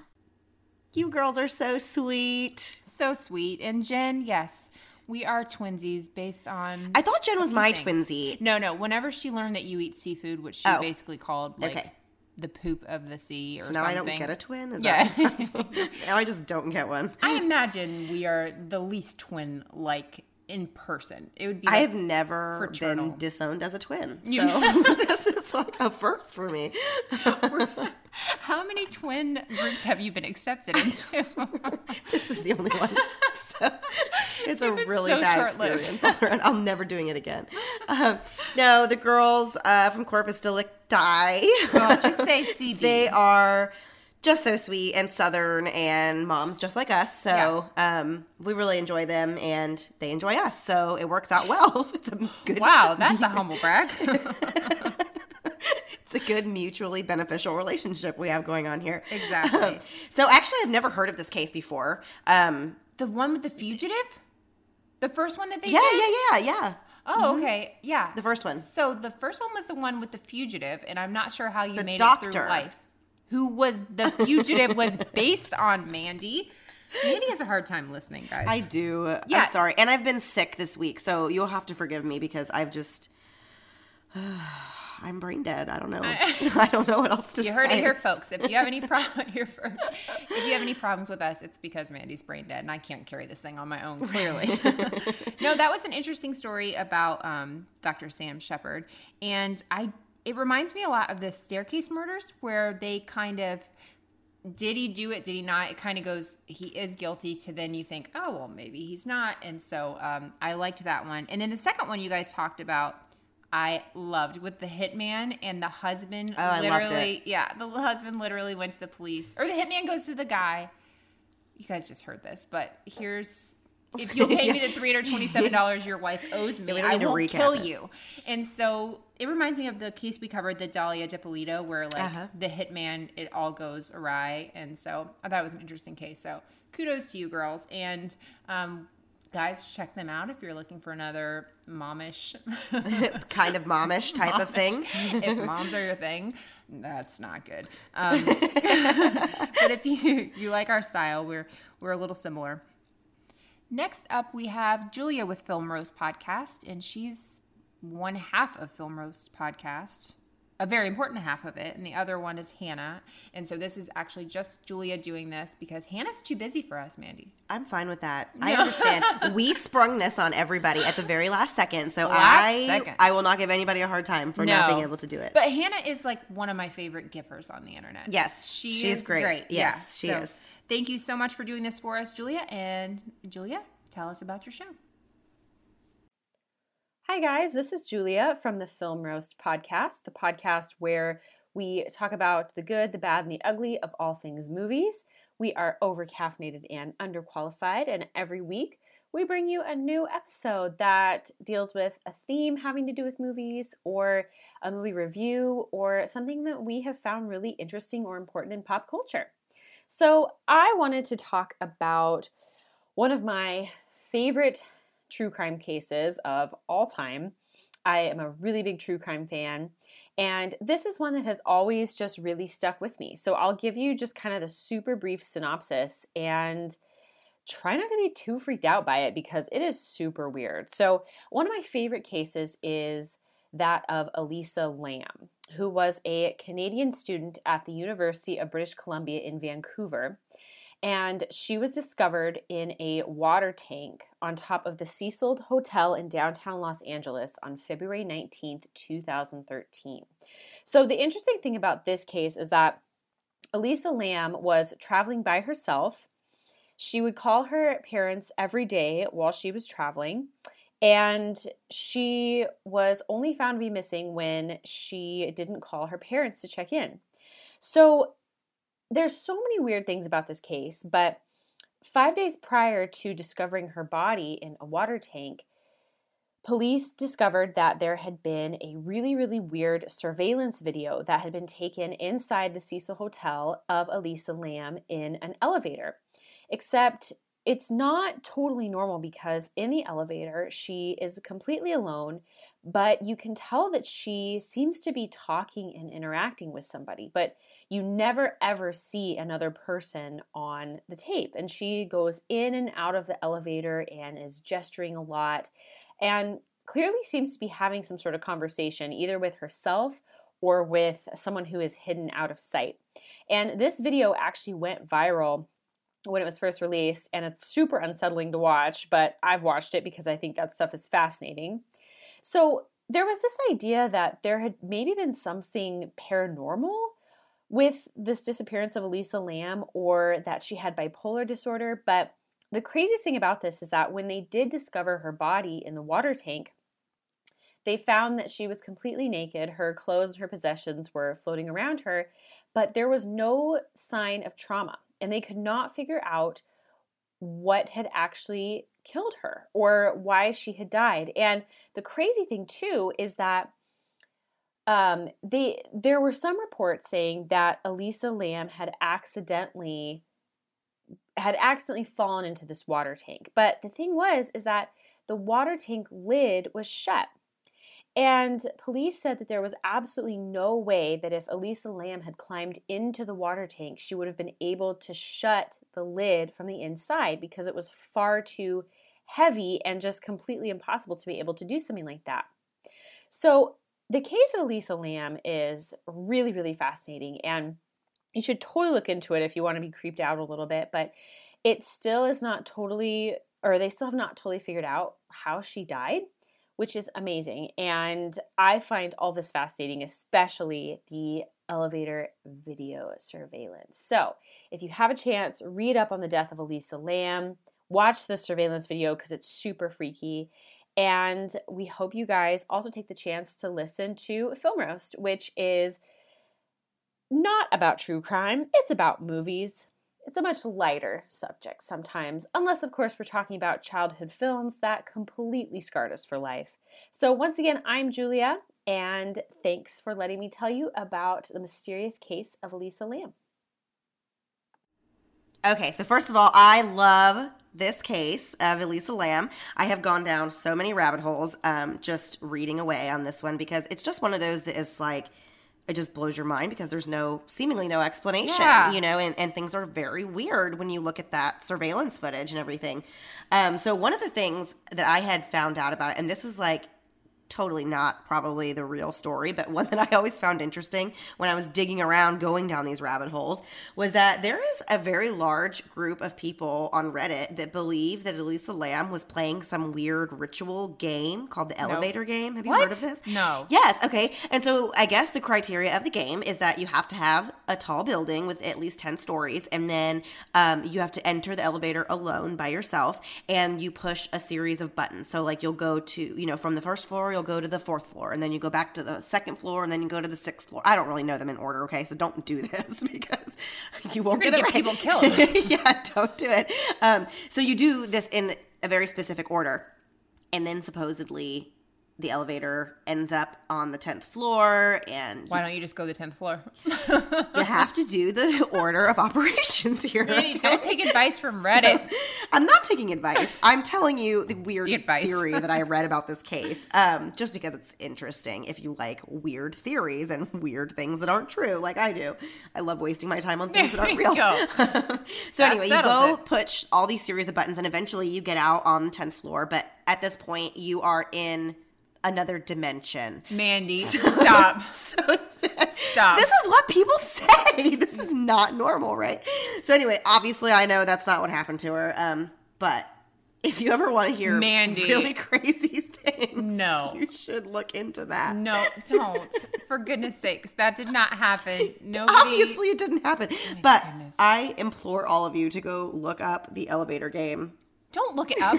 if you want to be creeped out, though, that elevator video is very. it's very creepy. Yeah. no, is. but on a serious level, I do really wonder um just exactly what happened. I Yeah. think to um you can explain away some of her odd behavior a little bit with different, you know, reasonings, um, including like mental illness and things like that, or Yeah. or you know, drug use or anything like that. Like I feel like there could be a number of explanations for the type of behavior that you see on camera. Right. Um but I just don't know how she got into the tank. Well, like Julia said, the police and everybody said there's no way she could have. Imagine that you're in the water. There's no way you can now grab the giant covering, right, to move it back over. Like that's Right. impossible. Like somebody else somebody had put to be her in there. Right. Yeah, I agree. I, I, it's very bizarre. that is the worst way to die. Don't ever kill me in a water tower. Anybody listening that wants to murder me, don't do it that way. No, I agree. I agree. Almost any other option. Honestly, I have my suspicions that it was a hotel employee. Ooh, Mandy. Yeah. So I won't go into that too much because I don't want to get sued. but there's lots of theories on that out They there could too. be at any hotel anywhere. It doesn't matter. It's not necessarily the one she was at. We're not saying that. Right. Nope, nope, nope. Anybody that's Nope. never been to a hotel, everyone's a suspect. You're a suspect. I'm a suspect. We're all suspects. Please don't sue us. No.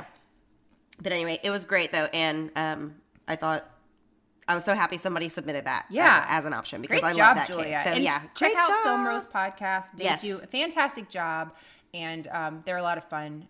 We enjoy listening to their show. So hope you guys have, are enjoying the variety of shows we had join us. Yes. Right? Right. we did have a bunch, a diverse group of our pod friends, which such a weird word, but whatever. I know. We're turning into such dorks. Mandy, that started long ago. This only actually helped when you start us. saying things like pod friends. It's because I don't have real life ones. I know. I do. Same for you. I know, I know, it's true. So let's close out this episode with our dear friends from Nothing Rhymes with Murder. Hello. Hello, everyone. This is Georgie and Kate from Nothing Rhymes with Murder. Murder. Uh, congrats, Mums and Murder. Hey, Mums and Murder. We love you guys. We're your Congratulations on your 15th episode. Um, it's cool to be part of this episode because you guys featured on our special 10th episode. Yeah, repaying Oh, favors. I love.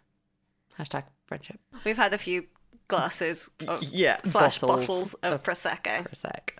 But are you surprised by this by now? I mean, Um, so the lovely ladies at Mums and Murder asked us to talk about our favorite true crime. Yeah. I guess um, just briefly, if you don't know us. Hi. hey. You're about to. Hey, girl, hey. Um, the premise of our podcast is that each week we pick a country Mhm. and then we tell each other stories of true crime from that place. But we also like to end on a positive, so we also pick some hotspots to tell each other about from that country. Yeah. Should so you it's want like, to- sure, there's murder, but also there's, for example, recently we had a pub in a tree. Oh my god. So What? travel and true crime is basically our gig. Essentially. You wanna kick us off, Kate? Should I go first? Yeah. Okay. So, my true crime story is coming from Poland, which I'm half Polish, so hey. I should have done Japan because I'm half Japanese. Well, spoiler, I'm not. Look. Get over it. it's too late now.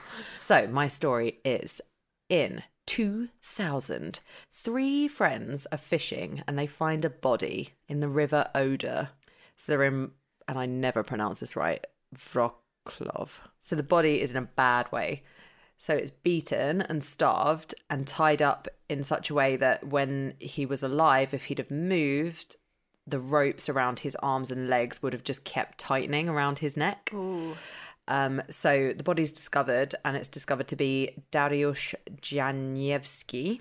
Basically, nothing is found for ages to do with it. It's like the police are describing it as almost a perfect murder because they can't Uh-huh. find any evidence attached to it. So it's just kind of falling by the wayside. Um, and it's not until ages later, after like routine reviews are happening of cases, um, that it sparks the interest of a detective to look into it, uh, who's called Rublewski. Um, he notices that the victim's mobile was never recovered. And basically, after some hardcore detectiving, Yes. he finds that it's attached to a man called Krystian Bala, who is a 30 something businessman. Business. But also intellectual, which always made us laugh because who is described as an intellectual? Um, I'm a professional intellectual. I'm just an intellectual, don't Just worry about card. it. Georgie. Intellectual.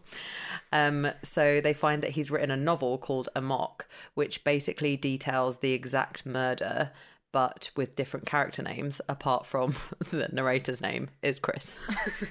which really. Subtlety. Awesome. So it turns out that basically uh, his girlfriend had had an affair with this Dariusz character. And essentially, that's why they believe he ended up going in such a gruesome murder. But basically, there was a lot of excellent detective work, and I've really simplified it because this story went on for about 10 pages when I first told it. So do look into it because there's an excellent article about it as well. um, but some trophies are found, and some notebooks and some business cards belonging to uh, the victim are found in Krystian's house. Lots more mistakes lead to a 25 year jail sentence. The end of my summary. Mic drop. Mic drop. Yeah. Of the case of the novel killer. So yeah, if you want to know more about that particular story, yes. Check out episode four, Poland, with uh, Nothing Rhymes with Murder. Yeah, to get the I like that story story. because it's just insane that he basically wrote a novel about literally his detailing crimes. Yeah, his crimes. Um, I'm going to tell you very, very briefly about another story we covered on our podcast. It is the story of uh, Very Idham Henyansyah, who is an Mm. Indonesian serial killer, otherwise known as the Singing Serial Killer. Oh. Very, who's otherwise known as Ryan. There was every article says that, but there's zero explanation We of why he's called Ryan. Um, basically, he confessed to killing eleven people and was sentenced to death by the Indonesian criminal court. Um, basically, this case achieved massive notoriety throughout Indonesia because of it was like basically a particularly gruesome spate of murders. So the body of one of the victims was found on the side of a road in Jakarta and was cut up into seven pieces, and the torso was skewered with a crowbar. Um, so yeah, basically, very quickly they were able to link Ryan to this victim, a guy called Henry Santosa, and um, basically arrested him. And very, very quickly, Ryan then confessed to ten other murders he'd committed prior to this particular victim. Mhm. He told the police he basically buried his other victims' bodies in the backyard of his home in Jombang Regency in East Java. I mean, there's a whole load of story about the trial, and he's just basically the reason he becomes very, very famous is because not only did he pen an autobiography, he also released an album of pop songs while he was Mhm. in prison. Um, Unbelievable. So, what has the world come to? I know. And apparently, the whole time he was in prison, even during the trial, he was known to give recitals from his cell while wearing flowing white robes and a matching skull cap. And like journalists and stuff would come, and apparently, everyone was like really enamored by him. And he's like, in every photo you see, he's like super smiley, like happy go lucky looking guy, but was also a serial killer. Curious. So, quote, he says, I write the songs for people I love. Forgive me, my. These track names are ridiculous. Forgive me, mother. It's for my mother. Duh. Shocking. uh, another song, Sun, is about lovers missing each other because they're separated until they die. And apparently, like, basically, the authorities seem kind of like amused by this whole thing and just like let them happen. They just like let visitors come to his cell and take photographs and like hold these little concerts. Um, and he actually profits from both his book and his album because in Indonesia it's uh, apparently well within the rights of the accused to write a book and then make a music album. And the Attorney General Abdul Hakim Ritonga was quoted as saying, "No problem." I hate how much they indulge him. It's so annoying. Yeah, so this case is interesting because I mean, one because of his celebrity afterwards. He was also an uh, from the beginning an openly gay Muslim man, which was quite unusual, especially for a quite heavily Muslim country like Indonesia. And um, there's a whole lots of reasons for why he committed these murders, but all of them were pretty violent and vicious. And there's a lot of debate on whether I mean he always claims that like he was provoked and it was nothing that was ever premeditated and he just sort of blacked out. But Mhm. there's some evidence to the contrary. But yeah, go check it out. Uh, yeah, that was episode 11. So if you want to hear more about that story, please go check it out. But yeah, that is us. I Us. hope this is bit. kind of what you wanted. I hope. Sorry if it wasn't. Right? We love you. um, congratulations so much again, guys, on your 15th episode. We're so proud of you. And thank you for being so, so supportive of us. You guys have been the best. Yeah.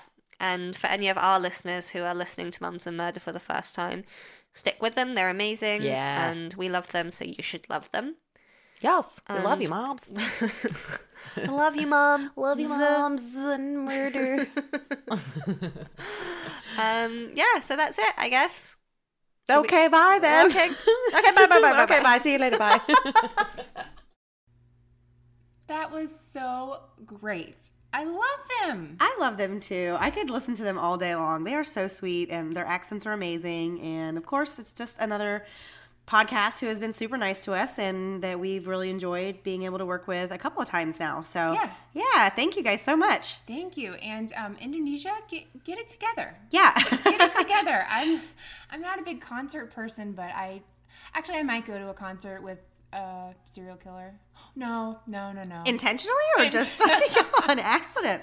well, I probably have been to one with, with uh, on on accident, but no, the idea is fascinating, but obviously so wrong that they let him do that sort of thing. Agreed. Whenever, yeah, you're dealing with victims and stuff. But thank you for bringing us those stories.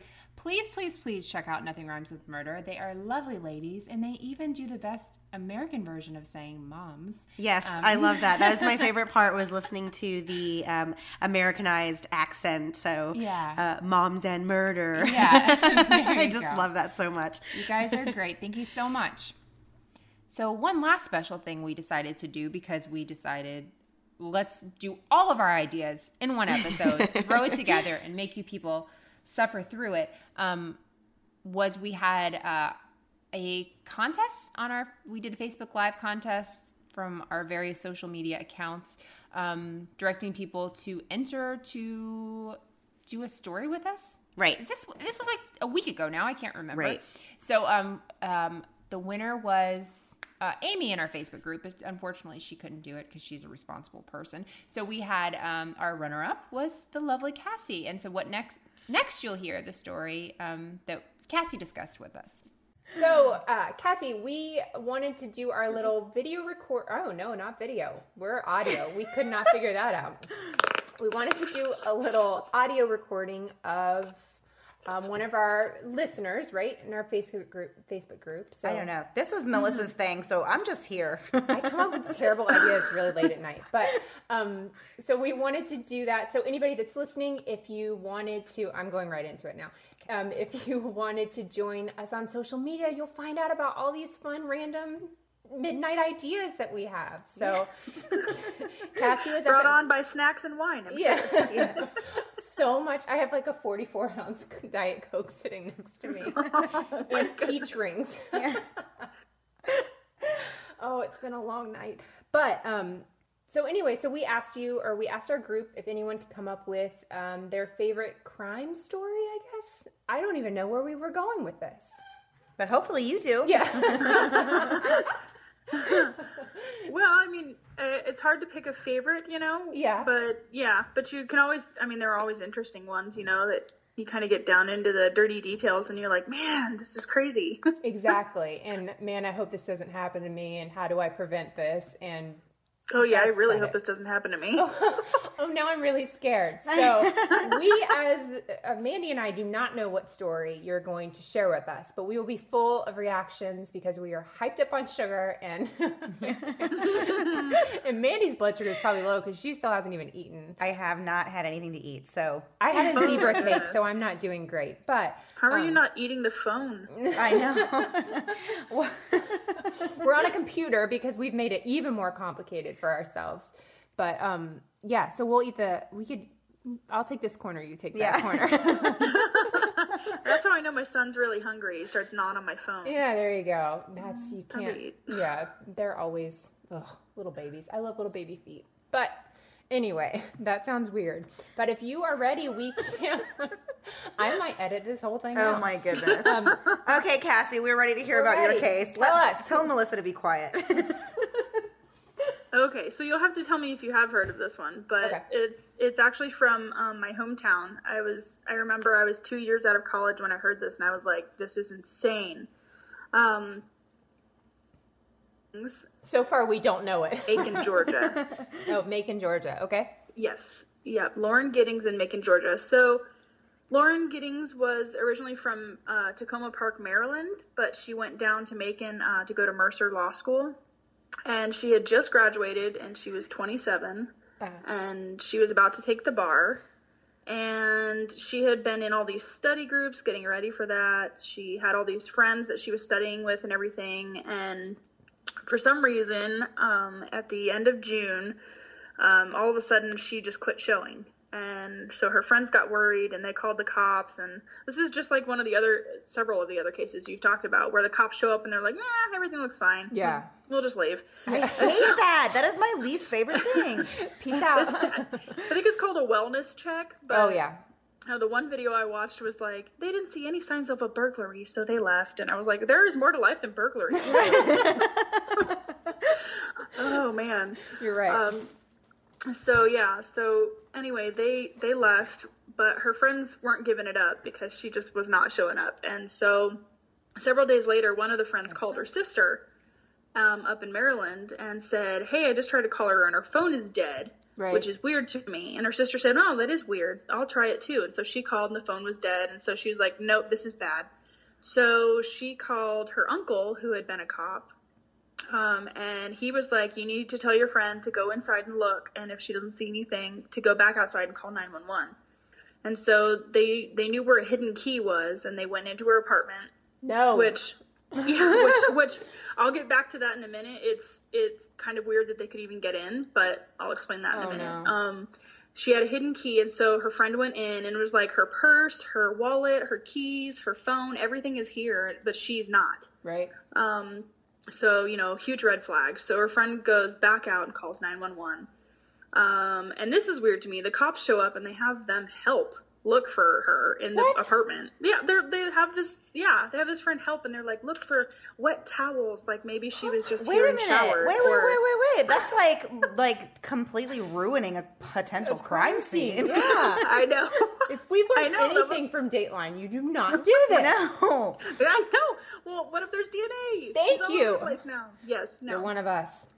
Yeah, no, I know. I, I was like, this, what cop? This must have been a rookie or something. Yeah. Like, please help me look for wet towels. Yeah. No. Yeah. Um, and so, anyway, there was, she clearly wasn't there. So then they were like, well, this is weird. She hasn't been seen or heard from. All of her stuff is here. So then they launched an investigation.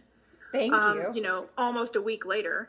Um, and right away, all these friends jump in to help. They're going to look for her. It's a missing persons. You know, the Macon County Sheriff shows up and, and he's like, they initially told me it was a missing person, so that's how we approached it.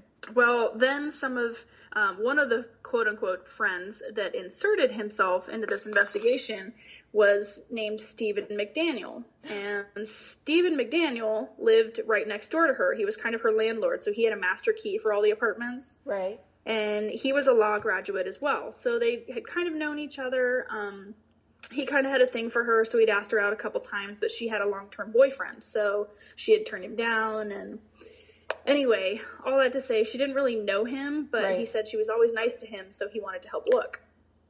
And um, so anyway, they um, start looking around and they notice this really weird, bad smell.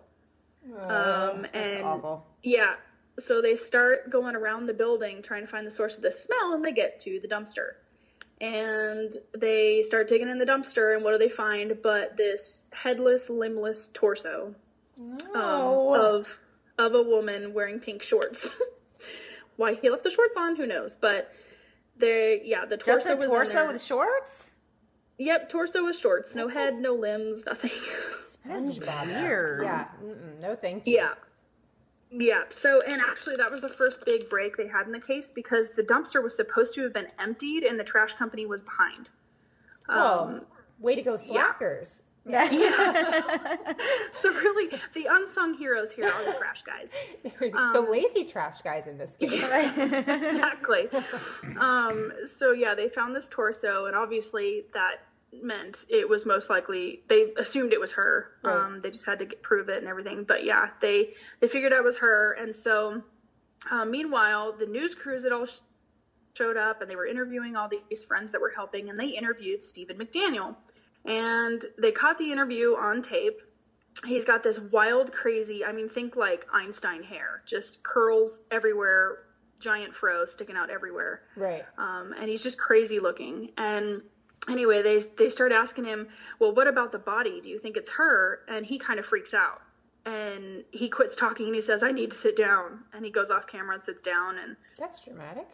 yeah, yeah, exactly. And so everybody thought, well, that's weird for someone who barely knew her. So then the cops start looking into him. Um, and all even all of his friends, his quote unquote friends. It turns out he really didn't have any friends. Um, but the ones that at least would hang out with him occasionally said that he was creepy. Yeah. and, and that one of I say that about topics- Melissa all the time. it's the sweaters. Yeah. Finally, somebody agrees with me. no, I'm sitting here in a cardigan. It's Yeah, thank you. um no but um anyway yeah they they all said he was creepy and one of his favorite topics to talk about was how to commit the perfect murder and Honestly, so of course That's a normal thing That's to talk not about, creepy. right? yeah no it's not not creepy, at all yeah so they basically bring him in as a person of interest and they get him in this interrogation room and he's like giving monosyllabic answers with like this complete monotone just Hold on. just com- Use that big word for us again. monosyllabic It's Thank one you. word Writing this down right now.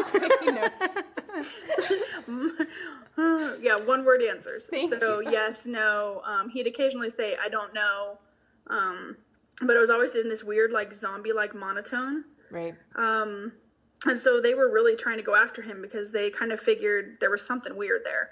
And um, in the meantime, they eventually got permission to search his apartment. Mm-hmm. Uh, and this is where it just gets like, oh man, weird. So Wait, he, weirder? Stephen- The torso and well, shorts? maybe, maybe not weirder than the torso. that yeah, kind of torso and off, shorts but- kind of pushed me. no, his um, kind of. his room, like he was pretty much a hermit, and um, like I said, he had very few like real friends. He just kind of lived on his own. Right. But he was like obsessed, and he is Stephen McDaniel. You guys, he is the example of someone who should erase their computer or maybe burn it and buy a new one. um, because they got to his computer and they were like, "Holy cow, this is a totally different person." He had a blog that talked about raping and murdering women, and he had um, he had bragged about some incidents that that turns out didn't actually happen. But um, and then he had you know opened chat forums about how would you commit the perfect murder and. And and then on top of all of that, he had a lot, a lot of pornography. Um, and they started looking into his patterns of behavior online. Right. And it turns out he was completely obsessed with Lauren Giddings. Um, he would look up pictures of her on Facebook and at the same time watch pornography and just, he had this obsession with her. And so um, when she kept turning him down, I guess he eventually determined he was just going to take matters into his own hands. Um, Sure, that works out well. Yep, yep. So they arrested him based on all of this stuff on his computer, um, and then they found um, the the what do you call it? The um, Head? wrapping. no, they never found the head. Oh, wow. But no, they they for a hacksaw hidden under his sink, and so they were like, okay, this is you could you, you would use this to hack somebody up. And Under this the sink, really that's kind in. of a weird place for like a saw. That's Yeah, why why it's don't you throw evidence, that Mandy. away? You Yeah. threw you threw the body away. Why don't you? Throw Yeah, packaging yeah. away? Why What are you going to keep you? that thing? I know everybody knows you don't keep the murder weapon.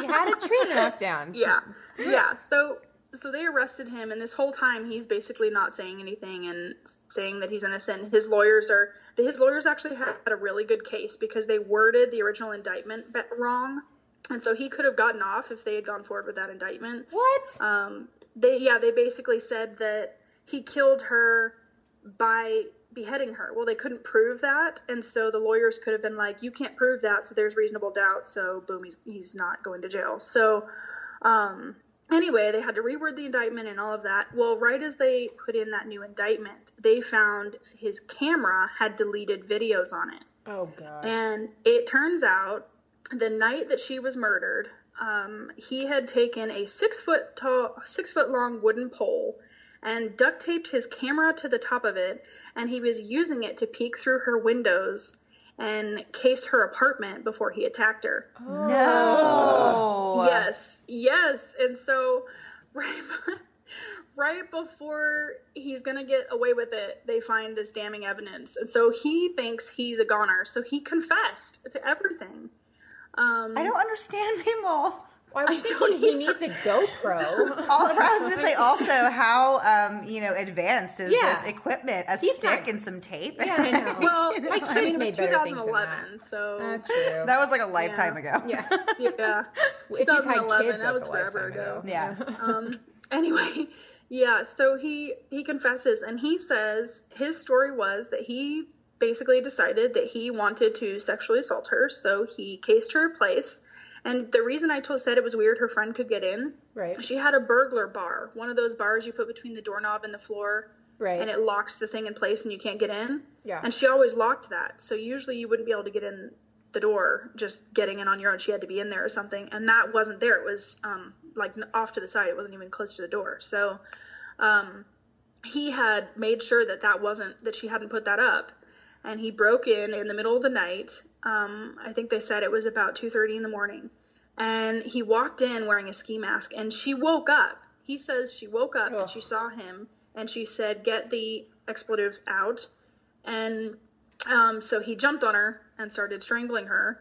and she fought and fell on the floor and he and at one point she was able to pull his mask off and she said Stephen please stop and he kept going and she died and so he dragged her into her bathtub went out he left by the way left her body there left went out and bought a hacksaw came back and then dismembered her and threw her head and limbs in a dumpster next to the law school and her torso in a dumpster next to the apartment building.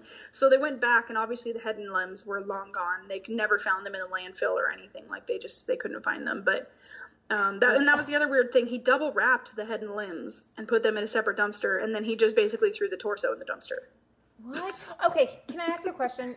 Yes. Why do people put different body parts in different dumpsters or, or different places? Don't you think that's more likely? Like somebody's going to find a toe in this one and be like, Yeah. let's be on the lookout. If you put it all in one place, yeah, if they find it, they find the whole thing. But otherwise, But who's throwing away their toe? Like, no live sane person is throwing their toe away. Li- and I don't know. I hate feet. I can be tempted to do that. She had to use that as the example. Of course, because I hate them. I hate them so much. Oh my goodness, that is too much for me. I that's Yeah. your hometown story? Yes. Yikes. Yeah. This is proof, guys, that Florida isn't the craziest. Well, I mean, we still are, but there are crazy things that happen other places. I'm pretty sure crazy things happen everywhere. You just have to look because this Thank was you like so much. yeah. I'm just gonna play that part that you just said loud and clear for everyone. There's crazy Yeah, well- people everywhere. If you guys knew Macon, it has struggled. The city of Macon has struggled for a long time with a lot of violent crime. So, I mean, this was out of the norm for them. This, I hope, is out of the norm for anyone. But Right. except maybe Gotham. I don't know. Uh, no superhero references. um, cool enough to yeah, this is. It was weird, and it was obviously, and it took them, like I said, a while to get to him to get to his computer. And then when they did, it was like, oh, this guy's Isn't it amazing though? Like, there's so much circumstantial evidence for this guy, like so many different things. And then other Mhm. people, they're like, "Oh, I have an alibi. I was at this restaurant. Fifty people can see me," and it's still like, "Nope, guilty. you're, you're in jail." Yep. Doesn't make Yep. any sense. I, I mean, I guess it's all the jury and how everything is um, comes across in court. So Yeah, well, and he, oh man, if you look at his photos in court, he's one of those that looks deranged. You know, like the photos, he's just Yeah. got crazy eyes, and thankfully he pulled his crazy hair back into a ponytail. But Oh, did he do a Um, man bun? Because that could have really helped, depending on the year. no, he did like the trucker ponytail. You know, like the That is a very specific look, and I know what you're talking about. So what happened? Did he go to jail? yep, he because he confessed. I guess I don't know if it's just the state of Georgia or if this is a federal thing, but if you confess and take a plea deal, then they take life off the table, or they take um, the death penalty off the table. Hmm. So he was originally facing the death penalty, um, but when he confessed, he got life in prison. So. Um, you can't. He's still eligible for parole in 30 years, which will be 2041. No, yeah, 2041 or something like that. But um, yeah, because that includes the time served. So yeah, 2041. But the cops said that because of the heinous nature of the crime, they don't think he's ever going to see the outside of a prison cell again. I so hope not. My goodness. yeah, What and so much that for the perfect crime. Yeah, yeah. Oh my gosh, that's like a cluster right there. Well, um, thank you so much for sh- getting all that organized in a very short period of time. Yes, I know. We are the worst about coming up with these ideas and wanting them done right away. So I did it with the flu too. I just want to point that out. oh my goodness, we're complaining about sitting here eating our peach rings and you've got the flu. I'm so sorry. And you're momming? How do you do that? That's so much. Well, my husband has been a huge help, so I have to. I have to say that he's That's he's so great. great. But will he get you? Um, will, Then he, will he go out and get you McDonald's? Actually, yes, but son of a probably not tonight. Aw. Well, thank you so much. We're so glad we got to talk to you, and we enjoy all of our conversations on our Facebook group. Mom's, Mom's the word, where no gifting is allowed. No, all the gifting is allowed. Gifting is the main form of conversation. I think it's the only form at this point, but we will let you go. You need to get rest, and those babies could be up at any moment. If you've got the flu, you're you're in trouble. So, thank you so so much. We appreciate it, and we're we will talk to you very soon. Yeah, thank you. You guys have a good night. Yeah, you bye. Cassie. Bye, Cassie. Bye. Thank you so much, Cassie, for sharing that story with us. And I don't want to plug it, but Guilty, the Guilty podcast also covered this case and they did a pretty good job. Not as good as Cassie. A pretty good job. Pretty good job. No, um, Cassie did a wonderful job. And she actually had the flu when she did this with us, which we found out after. So she is a trooper Yes. and a half. And we enjoyed talking to her so much. She was so fun. yeah, so much fun and just a lovely person. And Yes. happy to have her as a friend, quote unquote. On, I mean, it is a friend, but you know what I mean. Online, what do we call this? We have to come up with a word. So, um, no, but a wonderful person, and we just think she's awesome. So, thank you for all your help, Cassie. Thanks for doing that for us and with us. So, guys, we hope you have enjoyed hearing a little bit about um, some other awesome podcasts that we personally love. Um, there's, of course, many more that we love that just didn't we didn't give them enough time to Yeah. um, send us anything. That's our fault. Um, so, if you didn't get to make it on this time, I'm sure we'll do this again because we like to celebrate small milestones. Yeah. So, look for episode 20. Yeah. just kidding. We're not doing this again in five episodes. I don't know, Mandy. It depends on how tired I am. So, right yeah that's true um so yeah so we hope you guys enjoyed everything uh, melissa and i did say that we were going to do a little q&a and originally it was supposed to just be with the kids but then we started getting some really good questions um, that we liked but we didn't really want to answer in front of our kids yeah, because- we don't need them to know we're total monsters. yeah, yeah, exactly. So um, we're just going to do a Q&A, a short one um, between the two of us, and then um, the kids will be on after that. So um, they don't have to hear any any of the weird things that we say. so, Melissa, I'm going to ask you the first question. This is from Chef Suzanne on Twitter, and she asks, "What is the case so far that sticks with you the most?" So I don't know if this is a case that we've covered or any case that you know of ever. I'm going to say, I'm going to take it as so far, meaning that we've covered. I would think so too. Okay.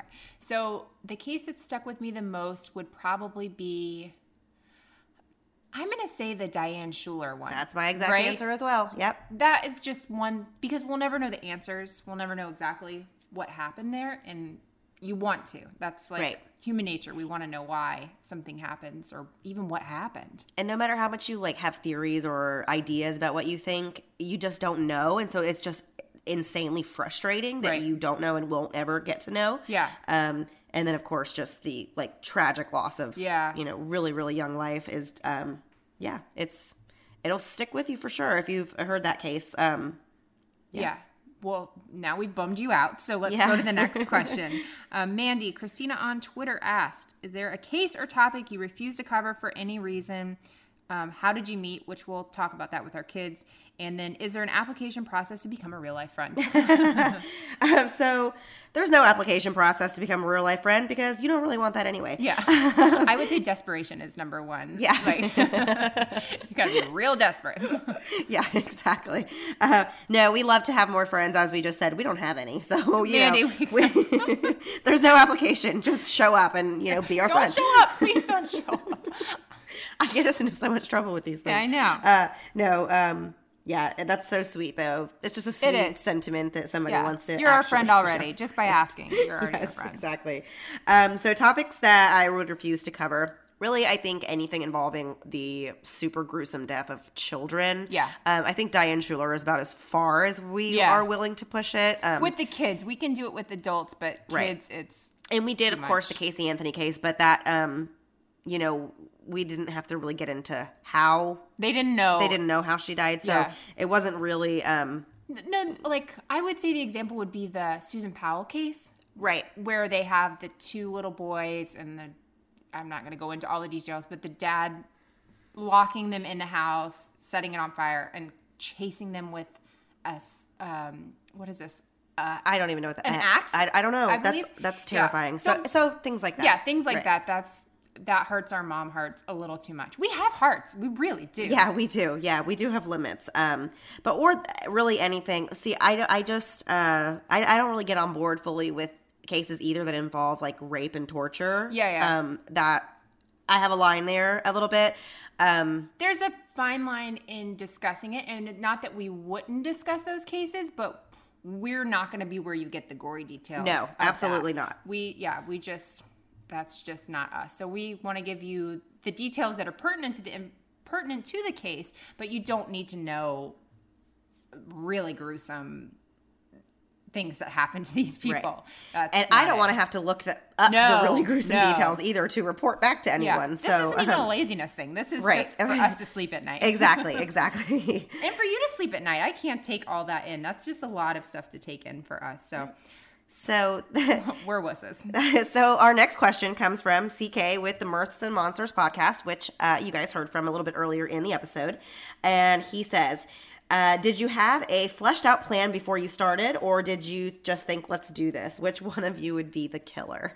So, based on what you know about us, CK, do you think that we had a plan? we don't plan for anything. Yeah, we are fly by your seats kind of gals. So, um, no, we we did we record Casey Anthony? It was two parts. We recorded it on the same day, though. I think right, and we divided it. No, no, no. We recorded it two separate times. So Yes, we did. We went right for Casey Anthony, and we did not. We had no idea. Going back, looking back, would you? I think I would have recorded a few podcasts. Knowing what we know now, I think we would have done um, the launch a little bit differently, like Giving Melissa said. a buffer. Right, and um, you know, we didn't really have any. We had no idea what we were getting into. Uh, I'm gonna surprise everyone here, but um, I never listened to podcasts Ever. before. She had never listened to one. never listened to not one single podcast when Melissa asked me if I wanted to do this, which um, Melissa has told me she thinks worked out well because I didn't Yeah. have anything to try to compare myself to or try to make Right. myself like anyone else. Yeah. So, um, so kind of what you get with us is just what bloomed out of the whole thing, I guess you would say. Straight up Um, ignorance on Mandy's. Yeah, straight up ignorance. I had no clue what I was doing. she was like, "I'll do it. I've never listened to one, but Right. I'll do it." and I thought Melissa was out of her mind. Yeah. but I was gonna. I was gonna be a good friend and humor Yeah. her anyway. And um, yeah, never did I expect we'd be here 15 episodes later and know. still going. So- yeah. Well, we'll see how this one goes. right. Yeah. So which one of us would be the killer? Um, not me. I think it would be. well, I don't. I have probably more rage inside me. I just am so afraid of going to jail that I I love rules. You know, I love rules. I follow all the rules. See, I'm. I don't. I don't think either one of us would actually kill because Yeah, I'm the same way. Like I would not want to um go to jail. That that would not. Not that we don't want to kill somebody. We have plenty of people we want to kill. I just don't want to lose my freedom. I know. We just don't want to go to jail. That's that's where, that's sad.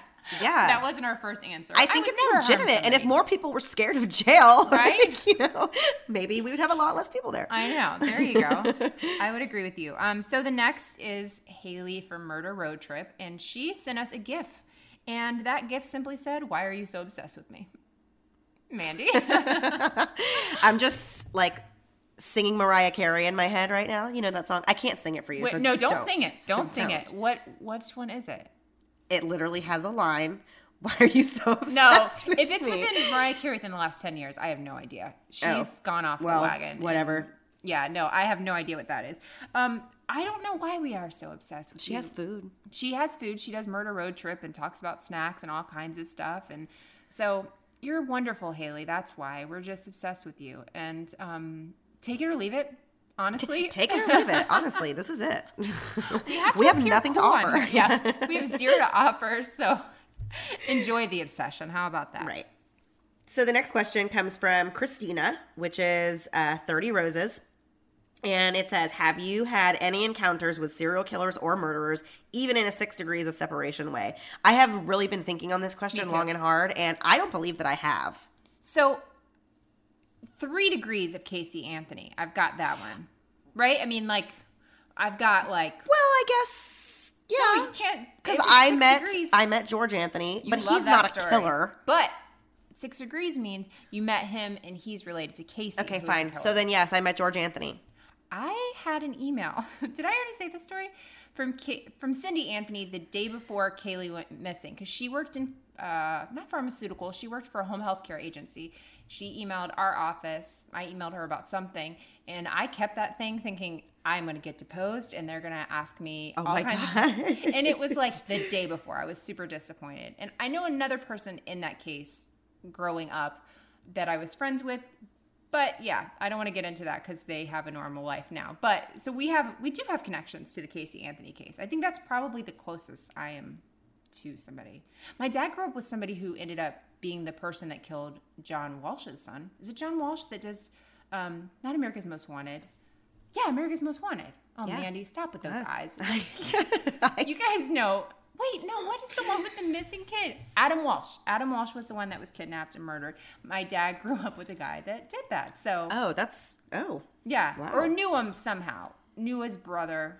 See, we don't know anybody. Sorry, No, we can't don't. help you. We're But trying she- to dig deep here, but that's a good question. That is a great question. She had like several replies. So somebody asked her if she did, and there was like thirty-seven things. I, I read the whole did. entire thing. I know. I was blown away. we should have had you guys come on and talk about I that. know, I was terrified. I don't know how you're still here.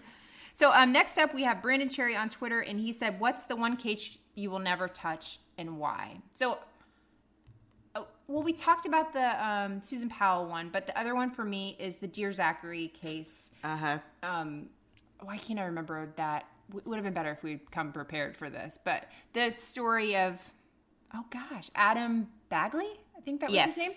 Um, yeah, that case messed me up. If you've ever seen the documentary Dear, Dear Zachary, you know what I'm talking about. If you haven't, Don't. don't watch it. It's yeah, really, really heartbreaking and terrible. It's done so well, and it's an incredible story up until the most heartbreaking thing ever. It just is too much. So I would never be able to make it through that. No. I can't even make No. it through like the preview of that thing. The guy even made a new movie um, about Batboy. Like, remember whenever the whole city changed into Gotham City for the kid that had cancer? Oh, yeah. Yeah. So he made one, and I got teary eyed watching that preview. It's also like uplifting and stuff, but just because I associated him with the other Right. documentary. So that's a big fat no for me. What about you? So for me, uh, of course, that's a really good one that I wouldn't do either. But I would also say, really, any of the cases that have just been beat to death, like.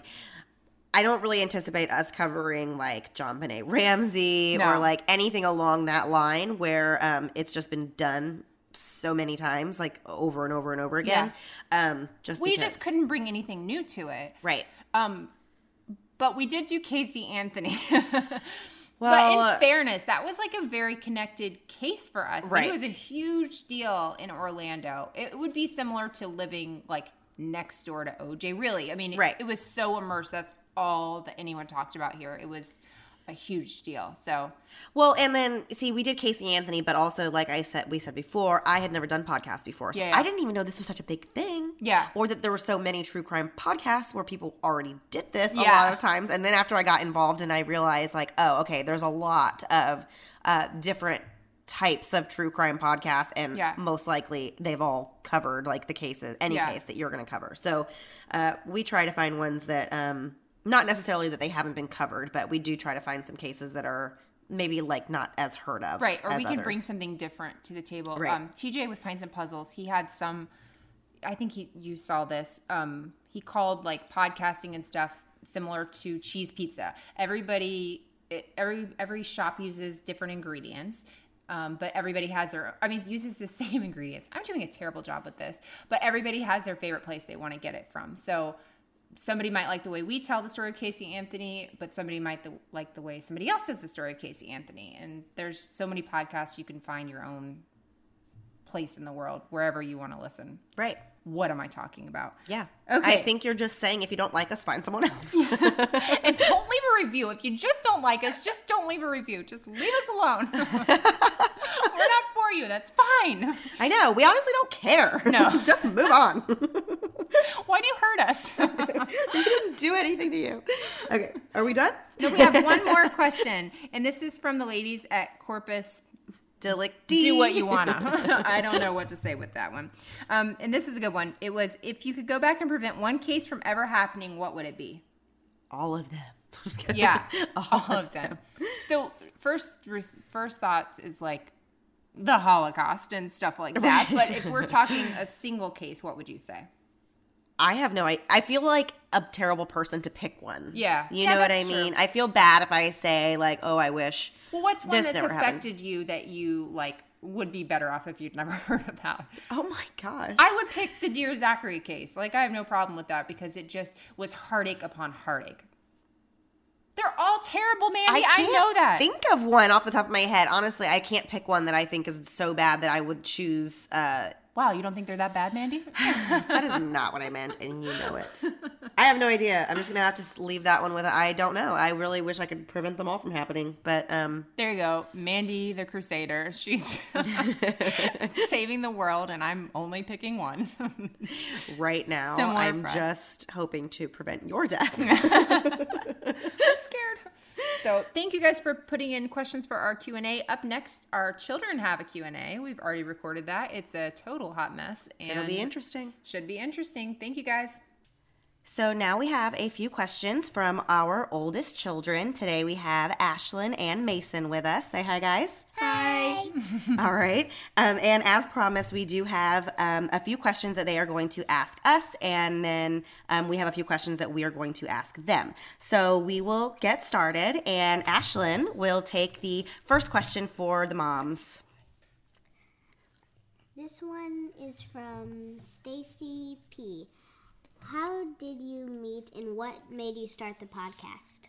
Good question, Stacy P. Mandy, you want to take that one?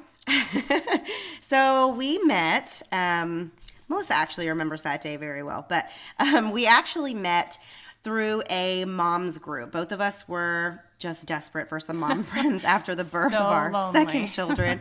so yeah, so lonely. So um, we joined a group together, and we met several people from that group. But um, I don't know. I guess we just liked each other the most. or no one else liked us. Or no one else liked us. So it was a process of elimination, and now we're friends. right. So um, I'll let Melissa talk about what drove her to this idea of podcasting because she actually came up with this plan and kind of um, just drug me along for the ride. So now here I am. So Melissa, what gave you this wild cockamamie idea?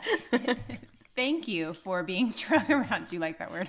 Thank you for being drug into this with me. So I listen to a ton of true crime podcasts, and so I uh, wanted to make one that I really liked. Not that I didn't like other ones, but I thought I was interested, and sometimes there were cases I wanted to hear more about, and I researched it anyway. And so I thought, well, this could be fun.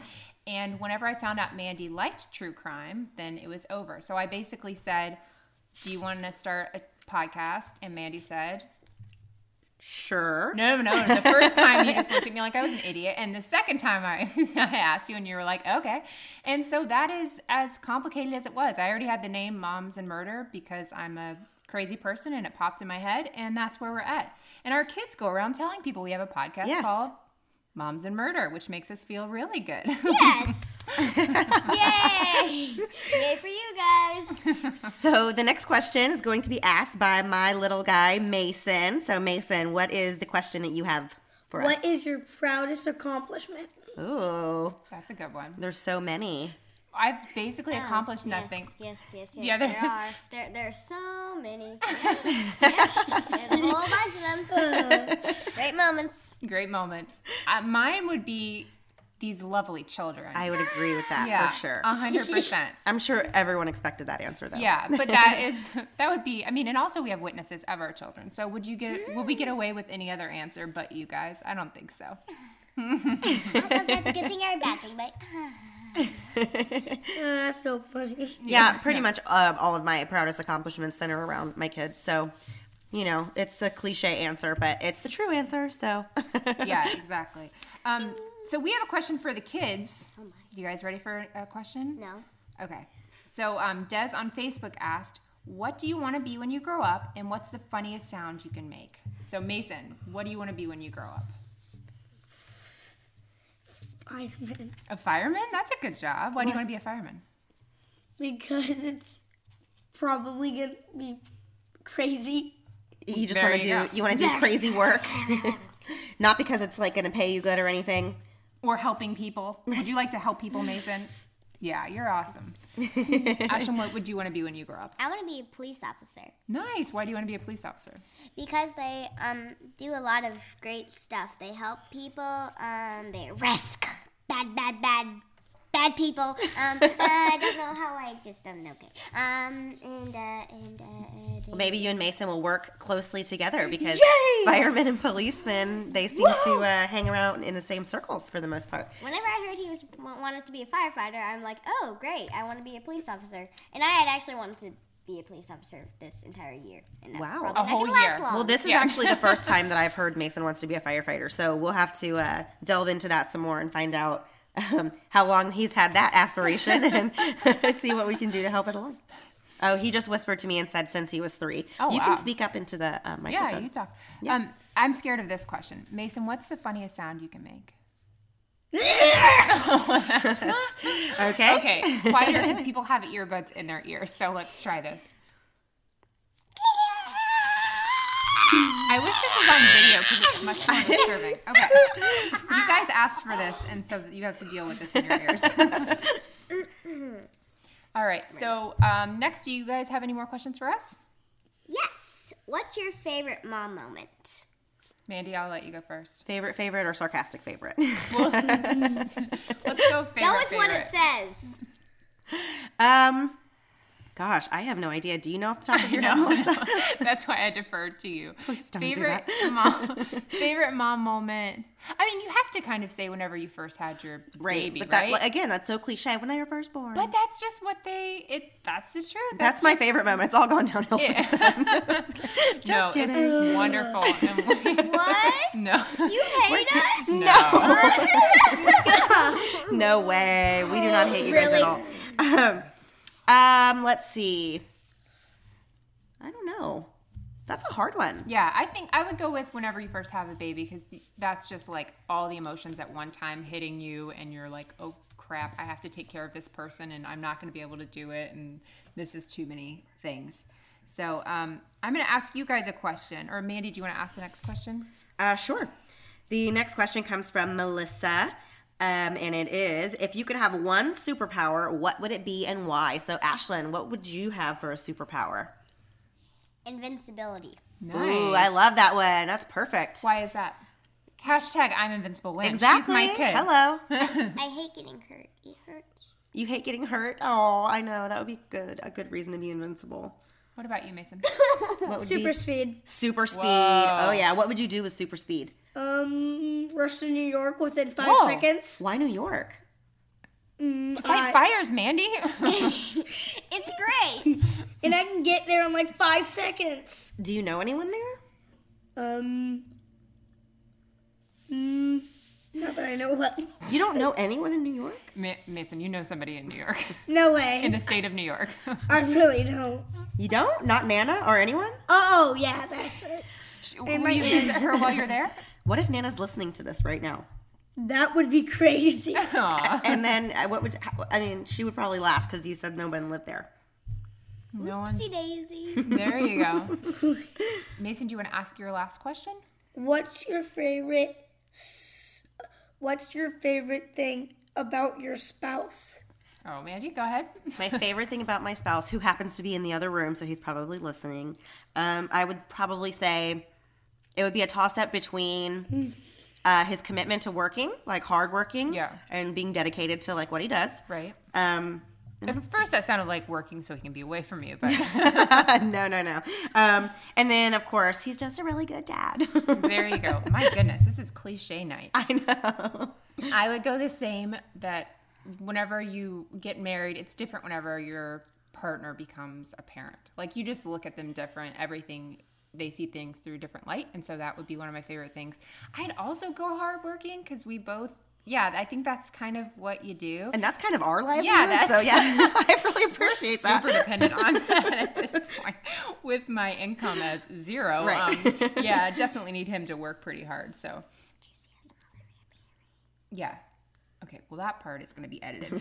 okay, and then um, Mandy and I have one final question for you guys. Uh, Mandy, you want to ask? I actually think we have two questions. Okay, So we'll back up and go to the, the second to last question for you guys. So, what do you guys love about your mom? Now, take a second, think about it. Yeah, think about it. Get a good one. Don't think that long. Great. It Yeah. shouldn't be this difficult. Jeez, TikTok. Mason, what do you love about your mom? That's me. What do you love about me? Um, She's pinching him, guys. She's pinching him. that you bought me a puppy. Well, that is a pretty good mom. That I bought him a puppy. Is anyone surprised by that answer Yeah, at all? that Ashlyn got a cat and Yeah. I got a puppy. Oh, so that's your favorite thing about Ashlyn's mom. Uh-huh. she bought her a cat. Thank And my favorite thing about you is you got Mason a dog. The end. Oh What's your goodness. favorite thing about me? What do you love about me? I don't have a favorite thing about you. It's just because everything about her is so great, right? Uh, no. oh, here comes the loudness. Look deep, Ashlyn. Look deep. What is your favorite? What do you love I about see your your, mom? face turning red and you starting to cry. this is going south, guys. this is going as well as I thought it would. and I to be also honest. see you wearing a different sweater. You heard it, guys. You heard it here. Is that Oh, your ah, favorite funny. thing today? Is that your mom put on a clean sweater? Oh, it's our favorite. Oh my gosh. is off the rails. We have our last question. My goodness. Take it away, Mandy. Okay. If you two were able to take over our podcast equipment, what would you make a show about and what would you call it? We would call it Critter Corners. Yeah. We've already planned.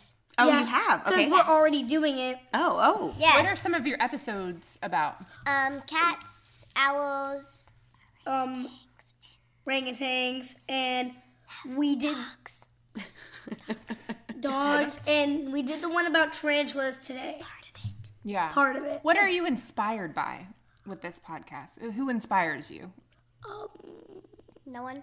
Not varmints? Because I feel oh, like this is Actually, yes, straight up knockoff. varmints. Maybe. Straight up knockoff. Yes, yes, yes, yes, yes, yes, yes. We say everything that they do. We play intro music and yeah. You play your own intro music or theirs? She plays our music as oh. intro. They did play our promo, oh, which Oh, good. thank you guys. We need all the hits we can get. Yes, You're welcome. Appreciate it. It's not going on iTunes for a real long time because we don't have any money. And also, you stole somebody else's idea.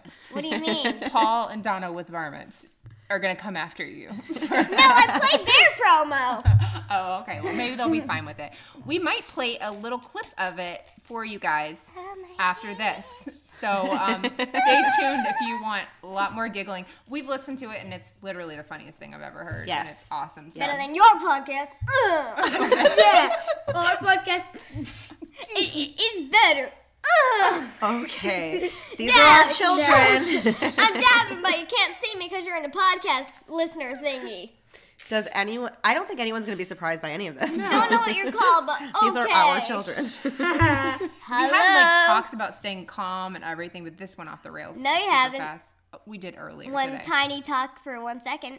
Okay, so it turns out you have to have long talks for more than one No, second. no, no, no, no, no, no. You can have it one second. Sure, sure, sure. Go Sure. ahead. Okay. Go ahead. All right. Anybody? Anything else you guys want to say? Final thoughts Yes. before we play your show. Anything you want to say at all um, about us or about anything? about how wonderful we are, since especially since you bothered to skip on that. No. No. no, no, no, we're You- good. oh, you don't have anything to say? Let's talk about the podcast that we want to do. Okay, Real when we get older, like around 13 ish, sure. we are going to run a broadcast and we're going to make our Facebook account, do Twitter, and we're going to put it on iTunes. when you're Whoa. 13. Yep. And we're going to call it tangents because we randomly do that. Oh, you go off on we- tangents. we Yeah. just go on online, the App Store, look at random things. Wow. Um. Okay. Well, this You is can- taking a turn. T- t- no, no, no. You're just gonna call it tangents. Yeah. Yeah. Yeah. That's actually Bro. what we should change the name of our show to. I know. Ours would be more accurately described. Our described. idea first. Our idea first. Can't take it. Maybe we stole Varmints' idea, but nope, nope, nope. So, is there anything you guys want to say to the people who listen to our show, Moms and Murder? Can you believe that we have so many people who actually listen to us? Or anybody really is Can what you she do you have anything to say? Let you me want to say? scare you all off. Okay, cut. Not getting edited? Woot! All right. You guys want to say bye? You want to sign off? Bye. Bye. Have a good night and get ready for these little crazy children's uh, show at the end. of You are listening to a Blazing Caribou Studios production. Hi, welcome. Today we're doing our episode about. Go ahead, Mason. We are doing it about dogs. Dogs are very exciting creatures. They're actually a member of the wolf family. Did you know that, Mason? Yes, I knew that dogs are always a member of the wolf family. Even wolves are a member of the dog family. I know, isn't that crazy? Yeah, because dogs are a member of the wolf family and wolves are a member of the dog family. Doesn't it make sense at all? Like cats are members. Thanks so much for listening to the Moms and Murder podcast. Make sure to check back with us next week for a new episode. You can also find us at momsandmurder.com where you can connect with us via social media. Please make sure you subscribe and give us five stars because giving us four stars would be a crime. Thanks so much.